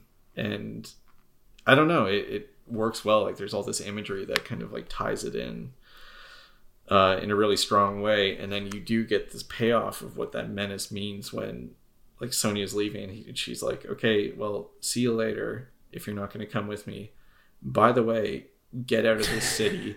And then she Yeah. like flashes her into her mind just a vision of like streets like you know stopped up with corpses piled on each other, and Schierke's like, "Okay, uh, you know, thanks for showing me that." She's essentially this like you know it's all sweetness and then she's like hey by the way this is this is coming for you uh, so know that it's it, there's so much like it's just sort of unsettling even though it's like kind of a cute story of you know animal metaphors and fighting Yeah, a yeah. pirate and all this like kind of like kid hijinks and then yeah Yeah. It's still this Band of the Hawk thing of like the B- Band of the Hawk is still just like this kind of nice looking thing that's actually horrible. Like this kind of beautiful sunset, sunlit, glowing soul, glittering, dappled light, uh, angel Griffith thing. And yet it's like, you know, in the forest are, are the cannibals and yeah. it's the whole thing It's- is built on a pile of corpses and yeah it's it's great it's great. Um okay we should yeah. there's one big final arc here basically right? Which is long but it's essentially the arc we were talking about earlier where farnese leaves the group in order to try and secure a ship and she goes to her father and agrees with makes an agreement that her brother will provide a ship if she is married to his friend yeah um, which is just the when I saw this start to form, I was like, God, yes, this is my favorite golden age stuff. But we are not in the same kind of. I think it would like a very the, the like Versailles court of the golden age. Now we we are one hundred thousand percent in Medici's Florence. Yep, like yep. we we literally have Florence Cathedral turn up at some point. Yeah, and, and Um, Farnese's family, the the vote, the Do Vandimion or whatever, are they they just are the Medici's. Like it's spelt out. They're like, Yeah. how many popes have we come from our family now? And like, we Yeah, even, yeah, like, and they're like the control the, the bank for the papacy and like, Yeah, and they're the mercantile power, um, Yeah. mercantile power in the, and they even have this like four leaf clover symbol, Mm-hmm. which appears again and again in exactly the same way. Like I, I've been to Florence, and one of the coolest things you can see in Florence is that in all the churches the Medici's built, where you at the apex of the dome of the church, where you would traditionally have the symbol of Jesus Christ, is a Medici, a coat of arms. And I think like I couldn't stop thinking about that when I was like looking at these these beautiful drawings of interiors and like um Miura starts laying it on really thick with his like period appropriate 14th century like uh gardens and so good. symbols but everywhere. This four leaf clover just turns up all over the place. It's the shape of fountains. It's it's the shape of chandeliers. It's in the the molding of the the domes. It's like haunting everybody, and it's revealed that like Farnese's family is kind of retconned in really because it doesn't necessarily fit with her previous backstory. No, it doesn't. But it's it's kind of retconned in that that they are like in control of, of the entirety of this this city, but also of the the Holy See. That that her father is this kind of like incredible, and he's the pure representation of a merchant, right? Because his entire thing is that he is, or like a banker. His entire thing is he can only deal with like the rational. He is Yeah. he can only deal with uh, purely rational relations, and that's why Fanny struggled so much as a kind of. I mean, I think a little of this is a little, eh, but I'll give him the, the the benefit of the doubt. But that her emotion, her her kind of like wildness as a person is the thing that that made it impossible for her to continue to exist in this world. Well, and so as her mother says, he was Yeah. scared of her, right? Yes. That he Yeah. couldn't he couldn't understand her, so he was scared of her, and he didn't he didn't raise her because he. But there's so there's so much stuff here. The way this is, I mean, there's the drawings, there's the character, like Farnese, like as a character, the kind of social commentary we get. Um, there is also so much stuff that's very big about how direct these references are and these illustrations of uh, these palaces and you definitely get a whole especially with griffith coming back and the kind of cosmological significance of everything that's going on and then we're here and then the cos like the the big god stuff comes in literally crashes through the windows. But there's so much like look at this fallen world you know? Like look at what rationality with these like renaissance evocations and stuff like look look at its height how it's kind of like diseased. Um yeah, And yeah, and it's the Renaissance exactly. Yeah, and it's just like underneath this veneer of like beauty and w- which Miura really leans into with there are pages upon pages here that are just like kind of like knock you backward you know when you when you turn to stuff. He's we were talking in the last episode toward the end of it about like it doesn't feel like he doesn't do something now because he maybe couldn't figure out how to do it. The guy is just in this whole section like and including in the city stuff too some of the the the perspective work he does. And then here it's just like no it's okay. Like i can draw this page for the next month. That's fine it can be one page you know like he's just and and it Yeah. works. It works. The uh dedication to like awe and stuff is is so important to how all of this comes off. Yeah, it's so appropriate, yeah, thematically to this like return to civilization and just the the, the costuming and the detailing on everybody and the the sense of overwhelming like I love this scene in the rose garden where um she's to meet her suitor the god where is his name because his, Oh, his like- name is the a wonderful fake german name uh roderick of Dalfen. yeah it's, yeah It's got like a few too many consonants, even for German. Yeah. Um, and he's introduced like yeah, is this kind of like pin up, but we've we've got like Farnese is completely overwhelmed in this kind of like rose garden where she's just kind of like she can't deal with the level of detail that Miura's drawing here. Like she can't process what's happening, and he does this incredible like Mr. Darcy Jane Austen type thing where he's like oh all these his her brother in an attempt to like kind of endear him to her is like oh um Roderick uh got all these roses for you this entire greenhouse of roses are for you and she's like oh my word and then he's like hmm but I, I can't say I, I can bring myself to like roses. You know, he does this kind of like trick where he's like, you know, roses are, are like all the ladies who uh, compete through dress and showiness, but you were you were a lily among these roses. This like incredible rhetoric, this guy uh, is like literary rhetoric. It's just uh, it's like John, it's like a John Donne poem. It's I just love it so much. It, it, and she is just completely like blasted by this, right? There's this panel of her stood in among the roses, and she just looks dead inside. Um, it's yeah. Oh, it's it's so good too. Later, she's asked by I think her mom asked her like what like what did you think of him? And she's like well he called me interesting. And and you, Yeah. you can read it a few ways there of how she's kind of like processing this. It's so good how she comes back in here and like kind of the arc of her story i guess is she comes back in she knows she has to ask her father for help to get this ship because they can't they can't get passage on a ship to go out to the you know uh, skellig islands because the war is heating up and all these forces are mustering here. So like the navies of all these different nations have or kingdoms have gathered here. Um so she goes to ask her brother who is uh i should have mentioned magnifico. Yes, Do, Do, Do Van your namesake. uh, who's like a frustrated son of uh, brother of Farnese who can't get like a, a proper appointment that he feels is worthy of of him from his father because his father's like, well, you're not good enough at anything yet.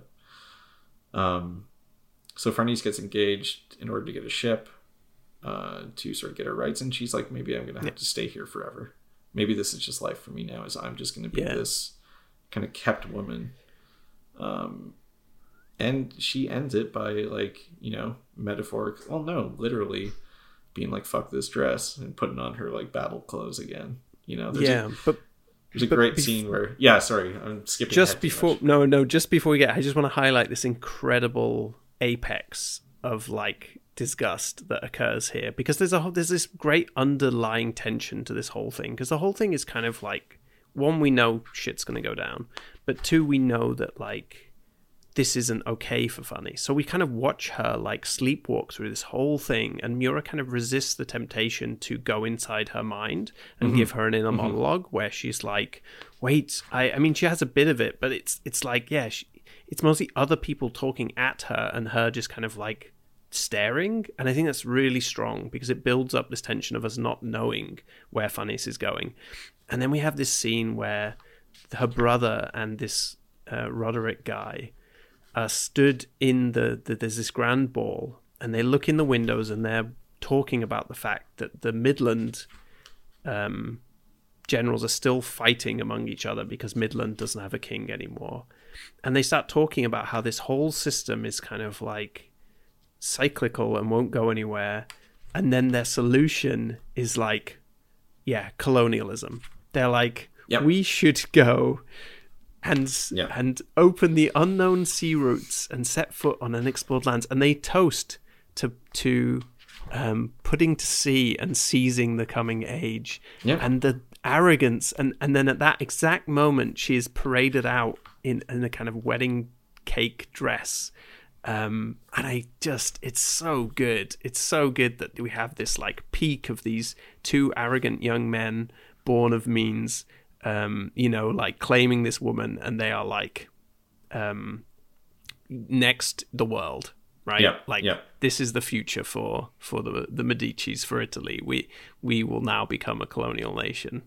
Um, yeah, and it's incredibly well observed and Yeah. kind of like, and then of course what immediately happens is the big fucking tiger's gonna come and I was sad that they don't immediately get gobbled up, but like that's the the the, the tiger rocks up and you know I mean we we get a little bit before we get there and we get some cool stuff again. But yeah, we get this suddenly there's a tiger you know, Guts and um and Schierke and Isidro and Casca see that there's a there's a the fog's coming in and there's a tiger on the streets. Um and it's yeah. I, I yeah, I really love this whole the whole build up to this one ball, which is kind of like the apex of this society that then we know is going to burn down. Um, there's- it's very cool. there's so much going on, right? Like it's so it's like as soon as you see Magnifico and and uh what's his name again? The her fiance? Um, Roderick. Roderick.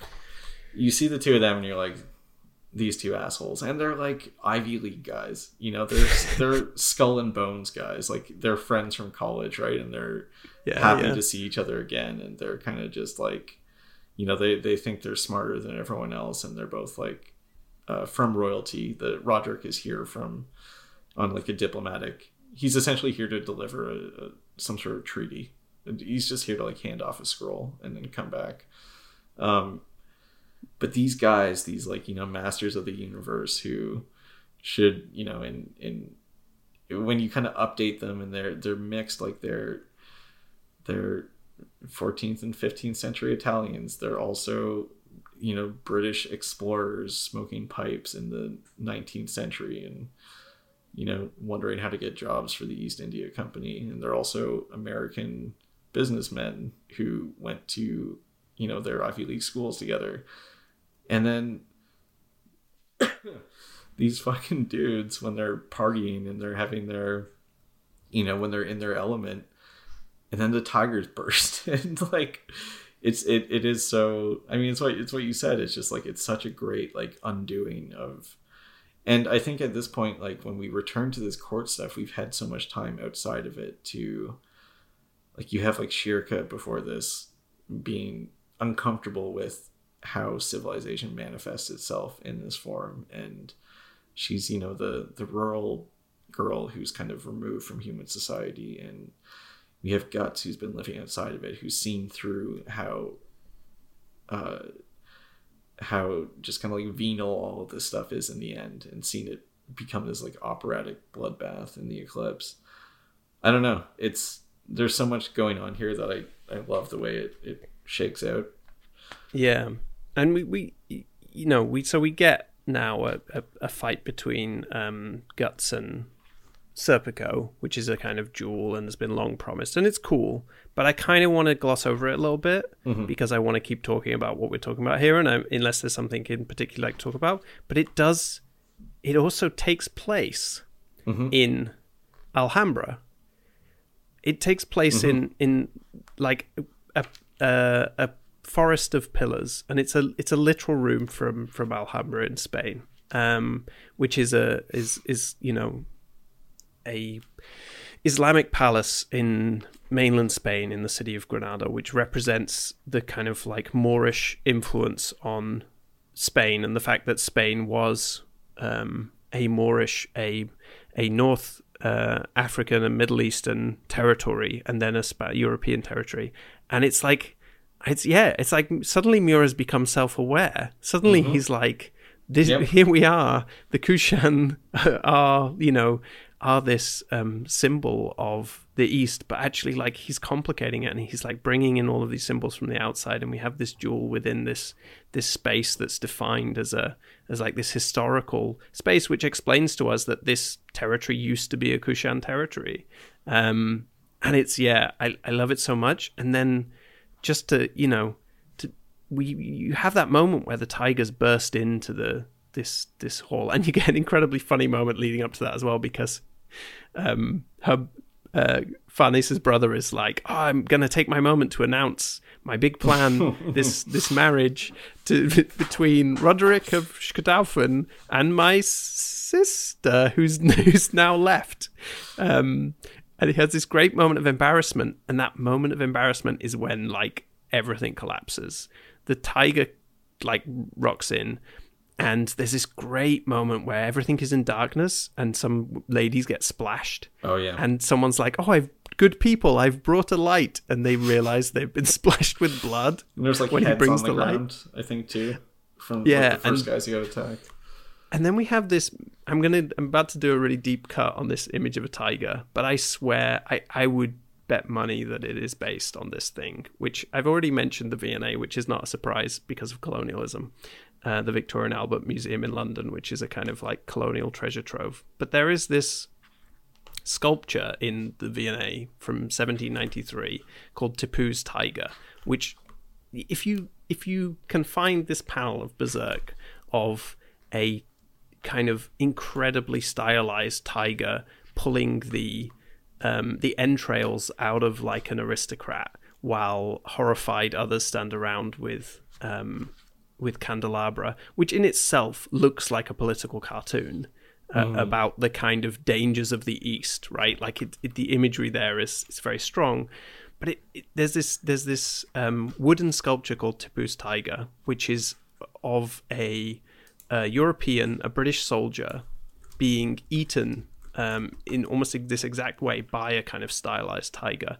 And the, the sculpture contains an organ where if you um, turn the the handle, it plays the dying sounds of the British soldier being eaten by the tiger.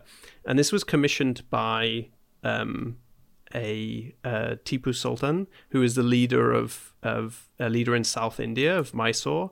Um, and he was ultimately killed by the British East India Company in 1799, but he was famous for his his ability to defeat the British and for his resistance to the British. Um, and he uh, this like um, tiger was specifically commissioned and then like taken around to exhibit to people to kind of show like to mock the british basically and to show this image this like technological object this sculpture that like screamed to represent like the destruction of the british um by the by this indian sultan and yeah i just like once we've had this complication of the territory um, and I just think this image of this tiger like consuming the aristocrat um, at this supposed apex of the uh, uh of the uh, society here is just it's so cool. It's really good. It's also I, I looked that up on the sly while you were talking about that, and I recognized that. I think people will know that uh, sculpture. Yeah.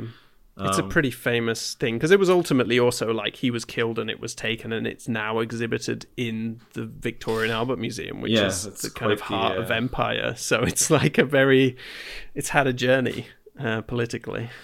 There's um, have you seen that movie that is huge? It's a, I'm not sure if I'm pronouncing the the region and the language right. Telugu in India, uh, movie called RRR. I've seen a lot of stuff about it, but I have yet to see it.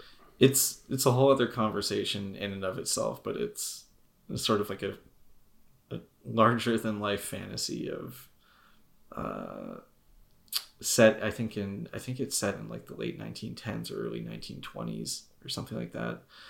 And yeah, you have a lot of this kind of imagery of the land of like in, in, in, that movie, and, and this is reflected in this as well, and I think that's also reflected in uh, Tipu's Tiger as well, is like the land itself will not bear these like invaders, right? They mm, they yeah. the animals of the forests of India will come out and kill these people, you know, um, which again I think you watch RRR and it's like extremely fun and wacky and also is like hyper nationalistic, right? Like you, there is there are issues with this as well, but when you use it in certain ways, I think like Tipu's Tiger is like a good example of like, no, that's that's good. That's like a long-standing a people's being colonized, essentially saying like this land will not abide you. You you do not belong here. This is not yours. And it's the same sense you really get like you know the British soldier in his finery, and there's also a lot of British soldiers in their finery and RRR, and and uh, in here these sort of uh, Italian, but you know sort of uh, broadly European aristocrats splattered with blood by this like just feral tiger is is just fantastic. It's it's that same the same idea of like nature is just like crashing in through the windows and doesn't care about your beautiful ballroom and and your uh, fancy clothes and etc etc yeah. and and it's following on directly from this kind of reveal of alhambra right? Of this reveal that like this territory which in our heads we're thinking of as europe may not in fact be europe. As in it it may be europe and it may be uh, that this we, we are told this is Kushan, this was Kushan land at some point. So it's like suddenly the question is like, wait, who is invading who at this point? You know, we, yeah. I really yeah. like that. That is that is the the exact moment before this tiger breaks in. We get that kind of like uh, rug pull on that. And yeah, I think it, feels like Miura kind of like read his European history and was like, wait a second. Like I've read some things about Spain which have slightly changed my conception of like what is and isn't European here and like what even Europe is as a as a an entity and yeah it's yeah it's good. It's good. I recommend looking up the history of Alhambra and Granada and Moorish um, parts of Spain because uh, I'm talking to the listeners now. But yeah, it's, it's a it's a relevant subject for this uh, this material. I think it is. It's also how, in a roundabout way, how we kind of ended up with the cowboy, the American cowboy. You can trace it all the way back to kind of uh, Moorish Spain. Oh, really?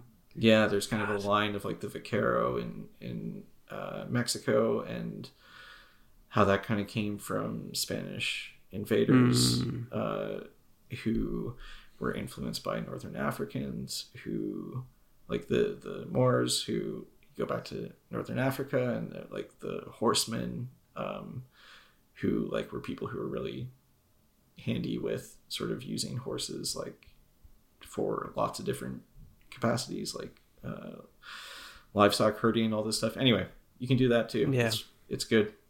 It's interesting. Um but but now we we do get we do get the complication we do get the moment where for me like again Miura kind of like I don't know like something doesn't work here which is I mean of course we get guts comes in and he's he chops these tigers and he does it unwillingly right Farnese is like my family are here please don't let them all die. Because Guts is kind of like, I don't care. These guys could die. I think um, he, he, kills one for free, maybe.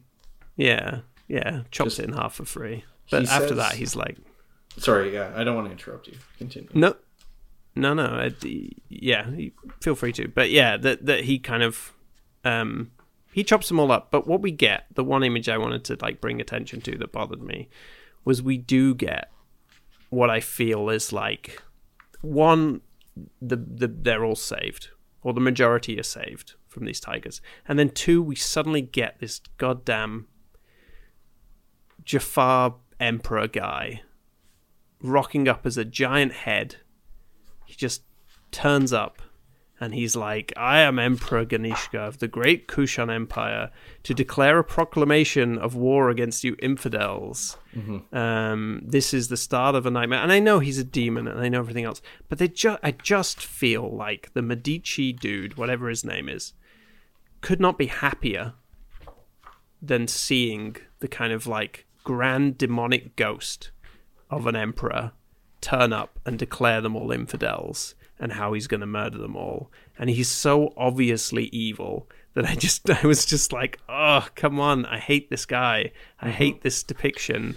I I hate everything about the the the kind of Ganishka character, who just kind of like yeah, just comes in and kind of like uncomplicates the situation basically by being a big evil god. Um, so yeah, that was unfortunate. That's that's the only apart from this the terrible yogi who was possessing the smoking shisha, shisha, uh, shisha and um, possessing crocodiles. I feel like this is it's just another one of those moments where I'm like, oh, come on, Miura. Yeah, but I yeah, yeah, he's um, it's it's the same thing as before too. It's like he's more evil than the evil, which it's a little bit it's easier to take this time because of uh, you know some of the stuff we were talking about before like yeah. the, the yeah. the complicating aspects of it where you do get a bit more of and also he's because guts is helping you introduce helping kind of introduce him here and that like his brain starts hurting and he's like oh this guy's an apostle. So like right away you're like oh this guy is uniquely you know individually shitty. Um yeah, yeah. Which yeah. you know, yeah, and we've seen other Kushan at this point. We've like definitely there's there's a process happening here. You know, as we talked about before. So, yeah. I mean, it's... yeah, and it does get that. We do get that great moment with the Medici guy, where the Medici guy's like, "Don't worry, everybody. It's clearly this all these tigers and this big godhead. They were just illusions. They're just like you. you maybe did some drugs got snuck into our drinks. Mm-hmm. Clearly, don't lose your sense of reason, people." Yeah, he's like that's what the enemy want. Yeah. You know? Which also Which is made a good... me think of like I don't know how much of this was widespread in in Britain. I imagine it it was, but again, with like the time period of all of this stuff, and you just think so much about like the days after like September 11th, and it was just constantly like go out and go out and shop. It's your duty as a member of the free world to go to your local shopping mall and proudly buy shit. you know, Yeah, it's like yeah. do so not in fear. Everyone get back to normal. That's what the enemy wants is for you to be scared. Um, it, Yeah, it's it's so much of that kind of like, yeah. With when they talk about him constantly, as he's like the the apex of like the rational, uh, mercantile man. Um, Yeah, Yeah. and all of this magic allows him to be the kind of like rational to the point of irrational character, right? Where he's like, even though we have raw physical evidence of this like demonic presence and everything else, it's like the only rational response could be to ignore it. And it's a yeah, it's a great critique of that position, um, done very simply here. It's very, it's also just very fun. It's always fun to have a really stupid rich dude um, in a in a berserk bit. And I always enjoy them. Well, that's part of the fun of the tiger attack in the first place too. Is it beyond any larger significance? It's. I was thinking of something like maybe there's something wrong with me, like some sort of deep seated like grudge or something. But just anytime in like a movie or like a thing, it's just a bunch of rich people being like ripped apart by tigers. You're like, that's pretty entertaining, you know. It's like look at these people. They think they're so great, and now they're getting ripped apart by tigers. I mean, this guy is pretty Disney level rich person, isn't he? He's pretty like Disney villain rich person, just kind of like Yeah, this would be yeah. like, you know, if it was like a Davos summit or something, and then like a bunch of tigers jump. yeah. I mean, windows. exactly right. That does like- sound kind of attractive. yeah, you're like, yeah, no, that's that's pretty, that's pretty entertaining. Yeah, we're literally getting an eat the rich sequence in in Berserk. We shouldn't we shouldn't question that. It's fine. um, yeah, the yeah, and we, we Farnese kind of like comes back to us right here. She's like, yeah, it turns out this place does suck. Yeah, Surprise, surprise, and and she gets given some some thorny snakes um to control. She gets given her first power.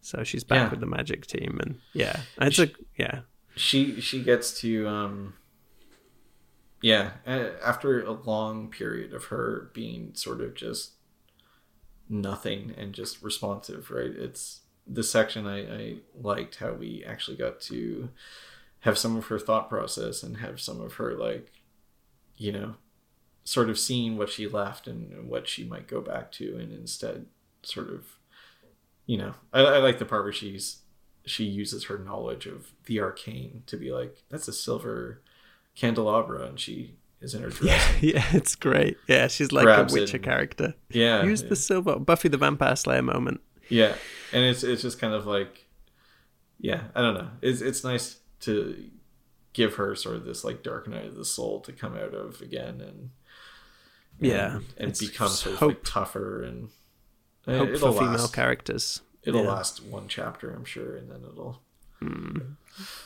Look, this. I think this is about as. Yeah, I mean, we could do better maybe, but this is pretty. For me, this is some of this stuff is as good as Berserk gets. Really, there's so much stuff going on with characters, and there's yeah, like with there's so much. That I, I just feel like there's there's stuff we we we kind of like glossing over as well. That's so good, but it's yeah, we you you just got to read this bit. People There's just have also to read this bit. stuff that- Roderick gets to come with, which I love. I love that we're going to get more Roderick. The Mister Darcy of Berserk mm-hmm. is like, and he has this great moment where he like n- kind of wraps his fist on Guts's armor and says like, "Hey." He's like immediately trying to square up to Guts. It's like having a little bit of a dick measuring contest, and it's yeah. Well, there's, there's there's good vibes. And Farnese is also like Schierke. She's she doesn't know. I mean, Farnese is older, but she's kind of got like a a crush, author like sort of like an authority crush. Or Yeah, well, she calls her teacher, right? Like Farnese calls oh no Schierke no no, teacher. but her with guts as well. Oh, um, right, yeah, yeah. is like also sort of, which I I don't think is going that way, and I kind of hope it doesn't. I think it's more of her respect for him, which has always sort of been the case over the last however long, and she kind of feels like she needs to live up to how sort of strong he is. I hope it's not as simple as like, oh, he's so handsome now. But some of the some some of Yeah, the yeah. the panels are do make it seem like she's just sort of blushing looking at his big strong jaw. It's Um, true. It's true. I mean, yeah, It, that's that's everyone's funny. got a crush on guts. Yeah, that's true. Roderick may even have a crush on Guts. To be honest, there's uh there's also yeah. I mean, so the and the plot thing that we get here is also that that Roderick is like, I'll keep the engagement and I'm going to take you guys on a ship because I have a ship, and also because this city is screwed. So let's get out of here, guys. Yeah, they're being Um, properly invaded now by demons of demon all Yeah. sorts. So I think like sort of odds and ends from this. Um there's one part we were praising a lot of things. There's one part here and I, I almost want you to just say it's just like nothing and we don't have to think about it again. But why is there a part here where Schierke and Casca are like in a bathtub and then Schierke is like shown nude a bunch of times? I want that to just be like it's a goofy little kid thing, you know, like but it doesn't No, th- that was one of the things that was closest to like I just want to throw this in the garbage. I mean, He's done that kind of shit before. Yeah, I was about to say he's got a record. It's a bathhouse scene. I mean, just- bathhouse scenes in manga and anime are kind of normalized in a way that is probably not good. But um, But a Yeah. child, a child is like with a child, yeah, yeah, real- yeah. I mean, it's not. It's not. it could be worse. I think he's done worse. He's done way worse. Um, so, but yeah, it is. It. I did skip over it, but it is true that it is very much present as a as a scene, and it's kind of like there is an unnecessary moment of kind of like a joke of Schierke tripping and uh, and falling nakedly on a sleeping guts. yeah, Um, which yeah. Which, I yeah, I think I I just I kept. it's a classic I kept yeah, it's a classic and like- like, underwhelming, like undercutting his own characters right through for nothing really. and yeah, like fucking gross. Um, because Yeah, because she's Yeah. portrayed as a little kid. I yeah, I read it and just kind of went past it and just tucked it away in my head as as just it's slapstick and that's funny. You know, it's just oh that's funny. Let's not think. you know, it's like in the old Dragon Ball comics when Goku is like six and he's running around with his little weenie out, and you're like, "How that's funny?"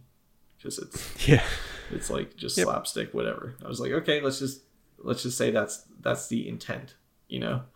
And uh leave it there. I don't know. I don't i don't even like want to talk about it because it the implications are too grim and too like revolting right so well, yeah, it is, and it's also just kind of like obviously it is what it is. I don't have anything to say about it, if you know what I mean. Like, as in, it doesn't, it nothing is revealed through analysis of, of that scene, And- uh, apart from no, like what we already know. that's But, why, yeah, I- that's why personally i was like i shouldn't bring it up and then i was like i don't know it's like maybe that's also enough to it's like there's not nothing revealed by analysis other than like there are a few things in this world where i don't know you just put a big black mark over this over this entire project and be like no failed. Like it's it's just the one thing you, you don't get to do that. Um i think it's maybe Uh. on the border enough that you can justify it to yourself and just keep keep trucking along and hope it doesn't happen again Well, I don't think we've seen the end. We've already had one previous bath scene that's that's all about. It's, uh, also the the slapstick uh, underlying narrative is about Isidro trying to snatch a look as well. So yeah, I think we'll see that return. Sadly, yeah a, a child and a mentally disabled woman that's good stuff that's um yeah, yeah. anyway That's Berserk. Let's let's spend an hour praising all the things it does well and then just and then there's that um is there anything else we want to get to in these these odds and ends? I feel like I uh, sort of just like you know peed in the pool, and now no one can swim in it anymore. No, I think. But no, know, I didn't do it. I pointed I out think that Casca was peed pee in the pool. Miura, Miura peed in the yeah, pool. Yeah he did it. I didn't. I just said, "Hey, look, it's there," and now we all had to climb out and. and I guess the it. only other thing that we kind of skipped over that is worth going back and pointing to is like Serpico. Just generally over this set sequences, I really like a lot of how his aesthetic has changed. Um, how he has this kind of like wind aesthetic, and he's kind of like this reliable assassin now that's used in combat to kind of like precisely strike. And then we have this great duel with him and Guts that's all about the the the counterplay of like a guy with a little skinny sword and a rapier fighting a guy with a big sword. It made me think of how much I used to love playing Soul Calibur 2 and how Soul Calibur 2 is There's- another video game with clear Berserk references in Nightmare um, and whatever his name is when he's not Nightmare, if you've ever played Soul Yeah. Calibur 2. I remember. Um, yeah, and how much fun it was to fight to use Raphael, the little guy with a skinny sword, to fight one of the guys with a massive sword, um, and just like poke him to death um, with his ridiculous moves. So yeah, I It's- enjoyed that fight scene because it reminded me of of that fun video game. But I also enjoyed Serp- um, Serpico's commentary on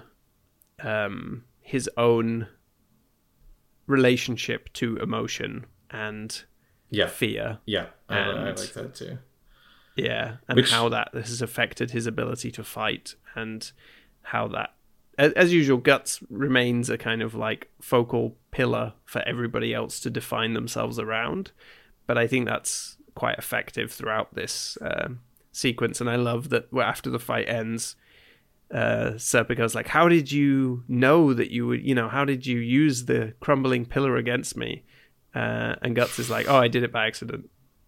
yeah, guts is pure. He's pure instinct. He's because there's a there's like something where he's seen you know slowed down movements of things, and he's like, it's incredible. He, oh yeah, because he shifts uh, his grip, so his mechanical, uh, his prosthetic hand is above his organic hand, which he does because he knows Serpico's gonna like try to stab at yeah, his go fingers. for his hand. Yeah.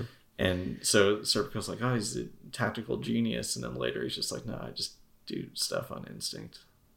Yeah, yeah. I'm just a, a god of And- fighting. But in that sense, Guts is almost like he's always there as a kind of mirror, right? Because he's so kind of flat in his response. Mhm. He he kind of reflects back on characters. Like we've we have scenes with Schierke, we have scenes with Isidro all throughout this sequence where they all kind of have these scenes with Guts where they're like, "But what's going on with you, Guts?" And that leads them to kind of hit on something that's happening with themselves and i think it's a really fun motif throughout this that the guts who has this deeply messed up internal life where he's like has all of this stuff to deal with but he doesn't he's not actually dealing with it in any way in any way shape or form or he's de- trying to deal with it internally which is like a classic technique for like not dealing with something and not actually he's not admitting it to anybody. He's not going but you have all these characters who are like because they perceive him to um to exist at this state of kind of like uninternality like they invent an, an internal quality for guts and that that affects how they see themselves i just think is a really fun motif and consistent use of that character Yeah, it's really good. Um, yeah, I I like that sequence just for the.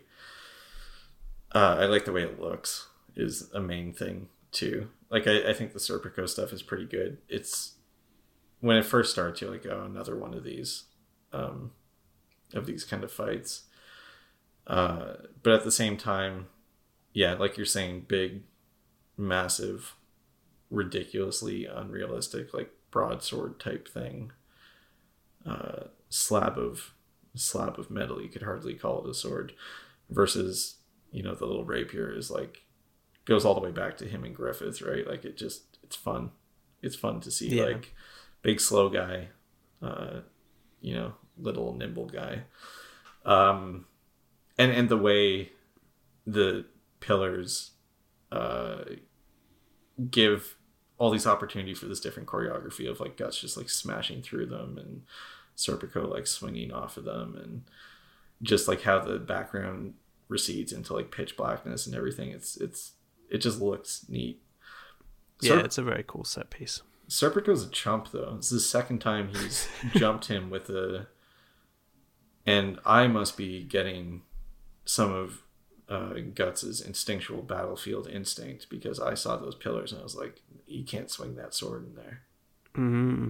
Yeah, That's- that's um, That's a that's the kind of keen military mind that spots that kind of thing right away. That's what I have now. You're right though, because Serpico's the one who's also like, "Hey, try to fight me on this very thin ledge." Yeah, and he's like, "Oh, that didn't work." Oh, hey, try to fight me in this room of pillars. So yeah, he does have a track record with this. He's very much like, "I have the high ground." He's a punk. Um, Serpico. I like Serpico though. I don't know why. I don't know why. I always like those characters. It know. reminds me of some Fire Emblem characters that I quite liked as well. The kind of like rapier wielding, like quiet. I, I just like him because he has this kind of silent sense. Of, he, he- he's a contrast to the kind of aristocratic characters, I guess, in Berserk, who have all this pomp and circumstance. While Serpico seems to have this actual kind of very, very structured way of seeing the world. He has this actual kind of elegance and Yeah. Which um, is kind of sense of order, and yet he's a servant and he Yeah, comes yeah. from the streets. I do- Um, I and do- I think that's a really interesting paradigm, and I really enjoy that. I do love how, and you know, we get exposition telling us this too, but you often see it just in the way he's kind of positioned in scenes, or he's always thinking about something, and he often looks kind Yes. of dissatisfied with what's happening, but he doesn't say it. You, Miura does a good job of depicting him as always having like he's thinking a lot of things that he's never going to tell anyone um, until you know even in this fight and everything. And his his role in the whole farnese thing is we get a lot of stuff of you know we we also get the two of them back in the court garden again and you know farnese's mother even says to her like you know like he's been with you for a decade now. He's never going anywhere. You two are she we get the the a panel with that repeats it as well it's you're the trees that have grown together and you have to lean on each other in order to stand um Yeah, I, I love that she has this incredibly mum moment there where um, it's weirdly she's normal but yeah, it's like I just love this moment where um, Farnese is like, "Oh, and Serpico," or like she asks, or her mum asks about Serpico, right? And she's like, um, "Oh yeah, you two have always been pretty warped." You know, it's like the kind of shit that mums just say, like yeah asking you about your best friend or whatever, and you're like, "Oh yeah, they're doing okay. They're doing this," and and your mum would be like. Oh yeah, they've always been a bit weird, or like you've always been a bit weird. That makes sense why you're friends. Just because she just comes out with it, she's like, "You guys are warped." That makes sense. You're just a bit fucked up. Um, yeah. I'm your mum, so I can say that. You know, and she just she just plainly says it. I love that characterization of her her mother generally as a kind of also as the kind of person who sees everything. Like she sees her husband, she sees the the. I, I mean, perhaps we've had that character before. We had a very similar character in the pre in the Golden Age, but yeah, it's a, that idea of the the power behind the throne is is still kind of satisfying and and plays nicely in that scene. And yeah, yeah. It's a yeah it's just great it's just great to have these kind of like court relationships i think. It's just it's such an opportunity for having a character be portrayed from and talked about from different angles by other characters. I think that's what we get a lot of um with that kind of thing. Like we have people saying things about serpico and Farnese to each other to other people. We have like people talking about the state of the world. We have this sense of just a real sense of like history in action and also society in action around the fringes of everything which is yeah like the the war means they can't get a ship like it's yeah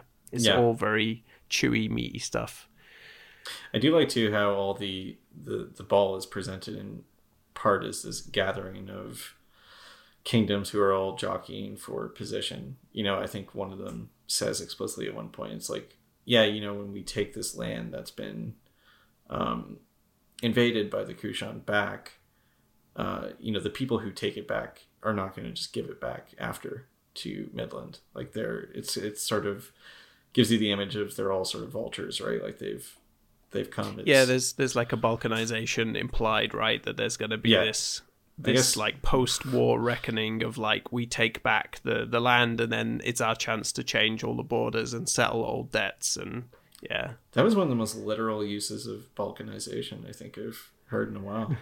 just like really like yeah, not not metaphorical in any way.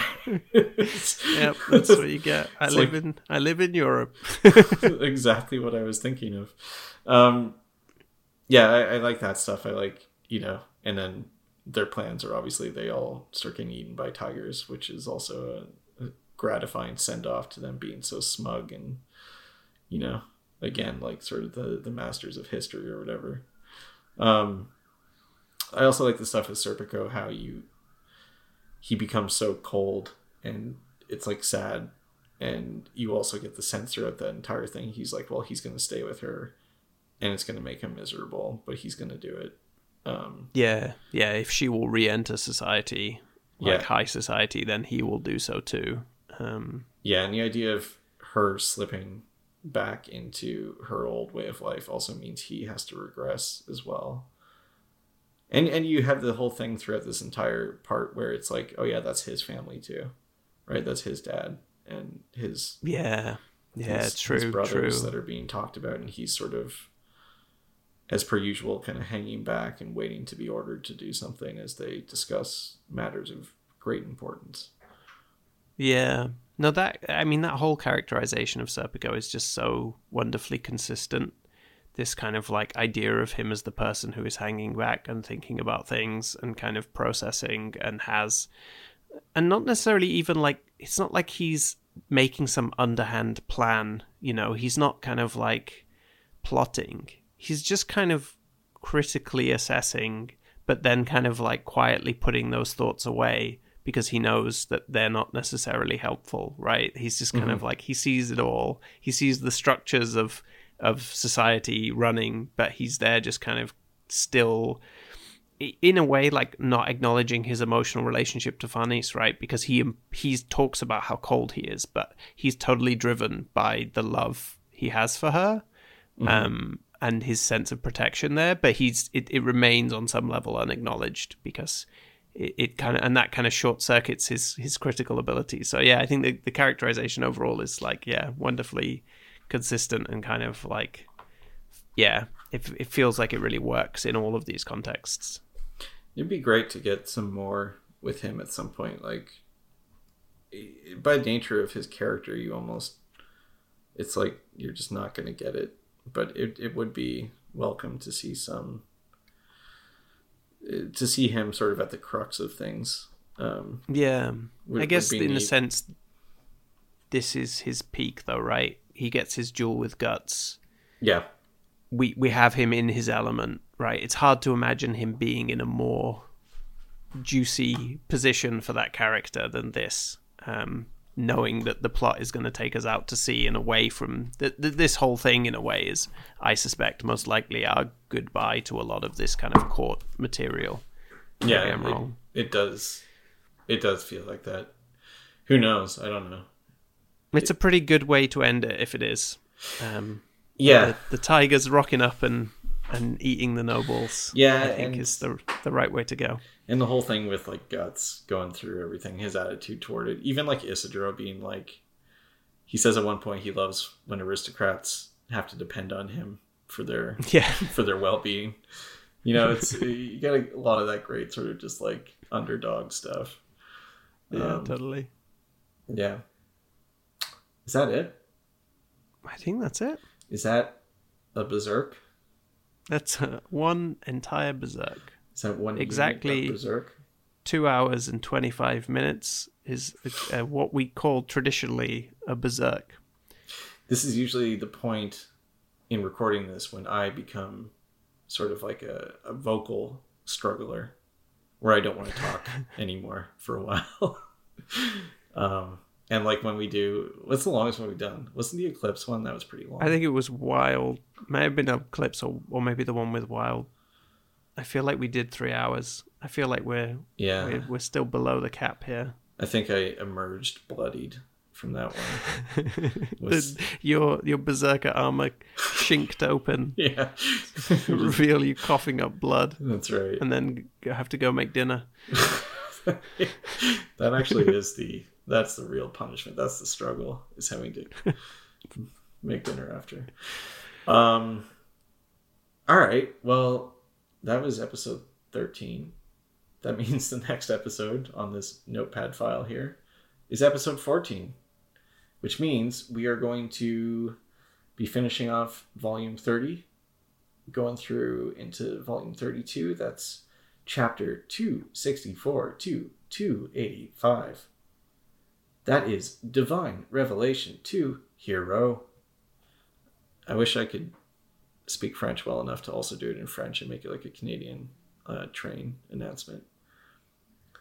Wow. That is We- Divine Revelation 2 Hero. Pour service en français, press 2.